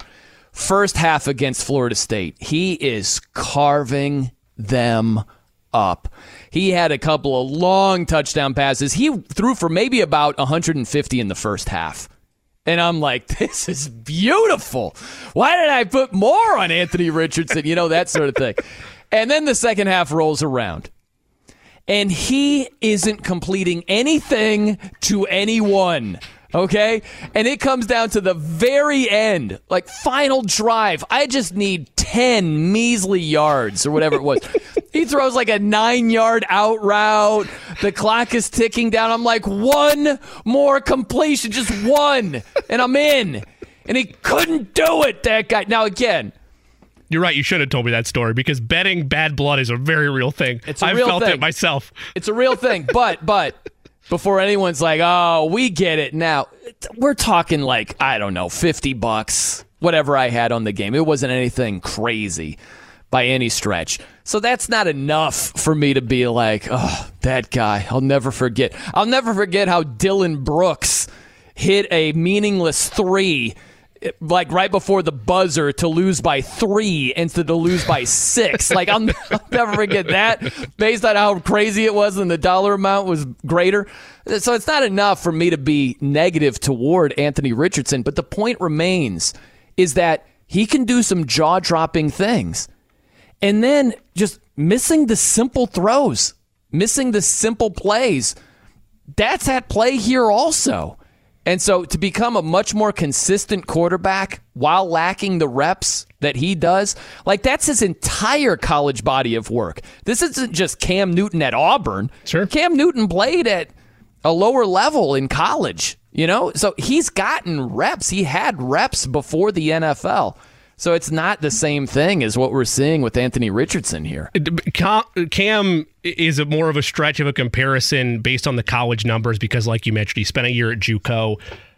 In terms of just the overall stats, box score analysis, and again, I'm not saying I've stressed this to you a number of times. This isn't a gotcha thing. I'm not saying that Anthony Richardson is going to be the next Michael Vick by any stretch. Michael Vick arrived on the scene at a time where people didn't realize that quarterbacks were able to do the type of things that he did. Defenses didn't know how to operate against him. I'm, I'm not. This is a new age of football where he paved the way for this next generation of quarterbacks. Okay, he's not going to catch anybody off guard, Anthony Richardson, the way Michael Vick did. But from an accuracy standpoint, 0.4 percentage difference their final year at their respective colleges from a passing standpoint. My point is, A, we can make stats and numbers, make any argument we want until the snaps are made in the NFL. You're really not going to go other than based on what you've projected the quarterback to do. And B, to say that it can't happen, that accuracy, accuracy issues can't be fixed, is a objective or excuse me a subjective guess for what his outline is going to be at the next level and again, that's just my opinion on it i think it's unfair to richardson to say he can't get it fixed it can't be mended you don't see it for him when we've seen it happen over the course of the nfl even the last 15 years Well, the other thing is this. I always talk about precision. Sure. That's been my word with Anthony Richardson. And with these comparisons here, I'm not going to put it all on a lack of big time reps in college. Right. Okay. But there's something there. I mean, there is at least a portion of it where if you look at Michael Vick, never a precise passer in the NFL. Eh, he might have had a couple of nice throws and he did some jaw dropping things. He was a highlight freaking reel. He was sensational in terms of the highlights, but the simple plays, the consistency, his career passer rating is 80.4. Okay? Like, that's not good at all. okay? The same thing with Cam Newton. Cam Newton had a brilliant 2015 season. What was it? 35 touchdown passes, 10 picks. He was mm-hmm. the league MVP. They went to the Super Bowl. That was the outlier of his entire career. Okay? He was not a consistently good, consistently strong passing quarterback. That was never his thing. And so, does it tie like solely to a lack of college uh, reps and experience and throws? Like, no, no, not solely, but partially. Yeah, I think there's something there. But I look at those guys and Michael Vick, Cam Newton, they were never career precision passers. And that's sort of what I see with Anthony Richardson. I see a guy who he can do some special things. He's got some special talents. He's going to make some special plays happen, but the amount of consistency, I think it's going to be lacking. I don't want that to be the case, but that's what I think it will be. And, and it's a fair argument, and I don't fully disagree with you that initially it will be lacking. My belief in it is that, and again, if if I'm wrong, the Colts are wrong because they've made this hire with Shane Steichen and let him, assumably with some cushion, like Kevin Bowen said, be involved like any coach should in the decision making for who the quarterback's going to be. They've made that selection now. So if I'm wrong, they're wrong in terms of Shane Steichen being able to get the most out of Anthony Richardson. I think he can. I think he will. And if, and I hate player comps, you hate them. Life is so much more than a diagnosis. It's about sharing time with those you love, hanging with friends who lift you up, and experiencing all those moments that bring you joy. All hits, no skips. Learn more about Kisqali Ribociclib 200 milligrams at kisqali.com and talk to your doctor to see if Kisqali is right for you. So long live singing to the oldies, jamming out to something new, and everything in between. I hate him. The only reason I brought up Cam and Vick is because somebody had sent me that last night about the passing attempts regarding the history in the NFL and the track record there. And there Let hasn't me been, guess, it was a Colts fan. Let me just take a It was- wild guess. It was it was not a Colts fan. It was someone in my family. It was a Chiefs fan. Okay? Really? So, yeah, it was not it was not I'm a Colts fan. It was I'm I, pro- I promise you. But I say that in all the player comps that again I don't care about, those are the type of names that get labeled towards Anthony Richardson. And if he's even close to that, it will have been worth the swing. And when we're looking back on this draft with the options that were available for Indianapolis, there won't be any questioning about the pick they made. It's going to take time, but that's what will play out if it's even close to the amount of highlight comps or ceiling comps they're giving Anthony Richardson right now. You know what? Here's the thing. Uh, let's get to this coming up before we close it down here, Jimmy. We're closing it down in style. Be happy, Colts picks. fans. Come on. Yeah, yeah, be happy. I mean, it's, live in Fantasyville over here. It's a glorious day. Um, like, uh, we got to close with this because I think it's interesting in terms of there is a, a, a comparison between however you want to put it, swinging for the fences or going all in. You know, like if you put this in poker terms, I, I want to put it in poker terms how it in reality will play out. Okay. Okay, I'll, I'll explain what I mean right around the corner. I'm Brian, though. He's Jimmy Cook. It's 93.5 and 107.5 The Fan. I'm Brian. though. he's Jimmy Cook. We got to talk fast because we don't have a lot of time, and I'm just going to keep up this pace, and hopefully you can keep up and you can understand what we're saying right here. I'm just kidding. I'm not going to do that the whole time. Um, Jimmy. Yeah. Before your bets over here, you've been talking about uh, you know being bold. You know, scared money don't make money. Yes. All that type of thing. Uh, by the way, Will Levis would have been the bigger risk. The guy wasn't even a first round pick. But but whatever. You know, it's not like you're trying to hit a home run by bunting if you're drafting Will Levis. But whatever. But here's the thing with Anthony Richardson. Okay, for this risk to be worth it, you know, it's like poker. If you go all in with say like 210 offsuit, if the people knew it, they'd be like, "Whoa!" what- Like you go all in, you flip your cards over before the the the flop, and you're like, 210. Wow, okay, well, man, that's bold. If you win, man, you got cuts. What a move. If you lose, well, that was stupid. You know what I mean? The only way the swing is going to be worth it for the Colts is if Anthony Richardson is actually good, if he's actually productive. The reason we celebrate 210 is because it worked. For Doyle Brunson. It's not because he lost that huge hand and lost the poker tournament. It has to work right. for it to be celebrated. It does, and that's why we've said, regardless of the prospect that was taken, you got to give it time, got to see where it unfolds. Uh, we had it on uh, Tony Pauline earlier, and he mentioned the same thing. Three years, probably. It's gonna be a three-year window. It's gonna be a roller coaster, but I'm usually optimistic. I'm excited for it. Colts fans should be too. It's gonna be fun. How about this? This is beautiful. Before your picks, Jimmy, Jim Irsay just tweeted, Colts fans, would you take Will Levis at number two? if you're on the board for the Colts in four hours from now, he's talking about, you know, second round pick, and go Montana Young for a franchise. so he's like, now here's the thing people are going to laugh at him, say, You're crazy. Why would you even think about doing that? That's insane. Like, if quarterback is the most important position in sports, it's not as crazy as you're going to think it, it is initially reading that tweet. I really don't think it's as crazy as people will say it is. I think Jim Irsay is living his best life, and he knows that his new lane is stirring the pot, causing havoc and chaos. And I, while I agree with you, you've seen quarterback competitions happen before, uh-huh. not for that kind of value with quarterbacks spent in back-to-back hey. picks by competent franchises. Hey. No, thank you. No, you know you. what? Washington, they took RG three, number two overall. They yep. took Kirk Cousins in the fourth round. Who yep. ended up being better? Yeah, that's that's fair. And then they both left. well, after a while, but it was a waste of assets across Kirk the board. was the better pick. Sure. He, he, ended up being the better QB. Still playing, still kicking. Yep. I'll tell you real fast, Jimmy, before your uh, picks over here. Uh, this is an ugly potential scenario for Colts fans is that Will Levis turns out to be the better pro yeah. than Anthony Richardson. The nightmare scenario would be if Will Levis is better than Anthony Richardson and a team like the Titans, they're the ones who draft – Will Levis, and you got to face him all the time. You know, it depends right. on where he goes exactly. That would be the nightmare scenario. But we got some picks to do. Let's dive in. The Jay Cook plays of the day. This is me, all right? I'm not a athlete. This is my way. This is how I win. Today's plays of the day, all NBA playoffs. Going to scoop the four and a half for the Memphis Grizzlies tonight in LA against the Lakers. In that same game, going to take over 24 and a half for Anthony Davis. And I need game six, James, over 26 and a half total points for LeBron James. You also over 31 you and a half total learn. points for Steph Curry. I'm stubborn like that, Eddie. What do you got for us? Uh, I haven't really looked. I was going to say right. Clay, whatever it is, because Game Six Clay, but that's all sure. I got. Ah, sure. I like that. Game Six Clay back at home against the Kings. I want to see Game Seven. Come on, Sactown, let's go. Force a Game Seven. How about De'Aaron Fox playing with the broken fingertip? Incredible. I love that. Gutting it out. That's beautiful right there. And uh, your boy LeBron, Game Five, LeBron.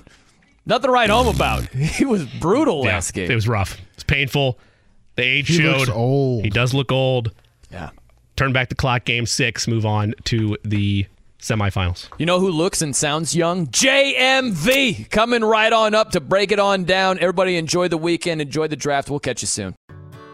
Whether it's audiobooks or all-time greatest hits, long live listening to your favorites. Learn more about Kisqali Ribociclib 200 milligrams at kisqali.com and talk to your doctor to see if Kisqali is right for you.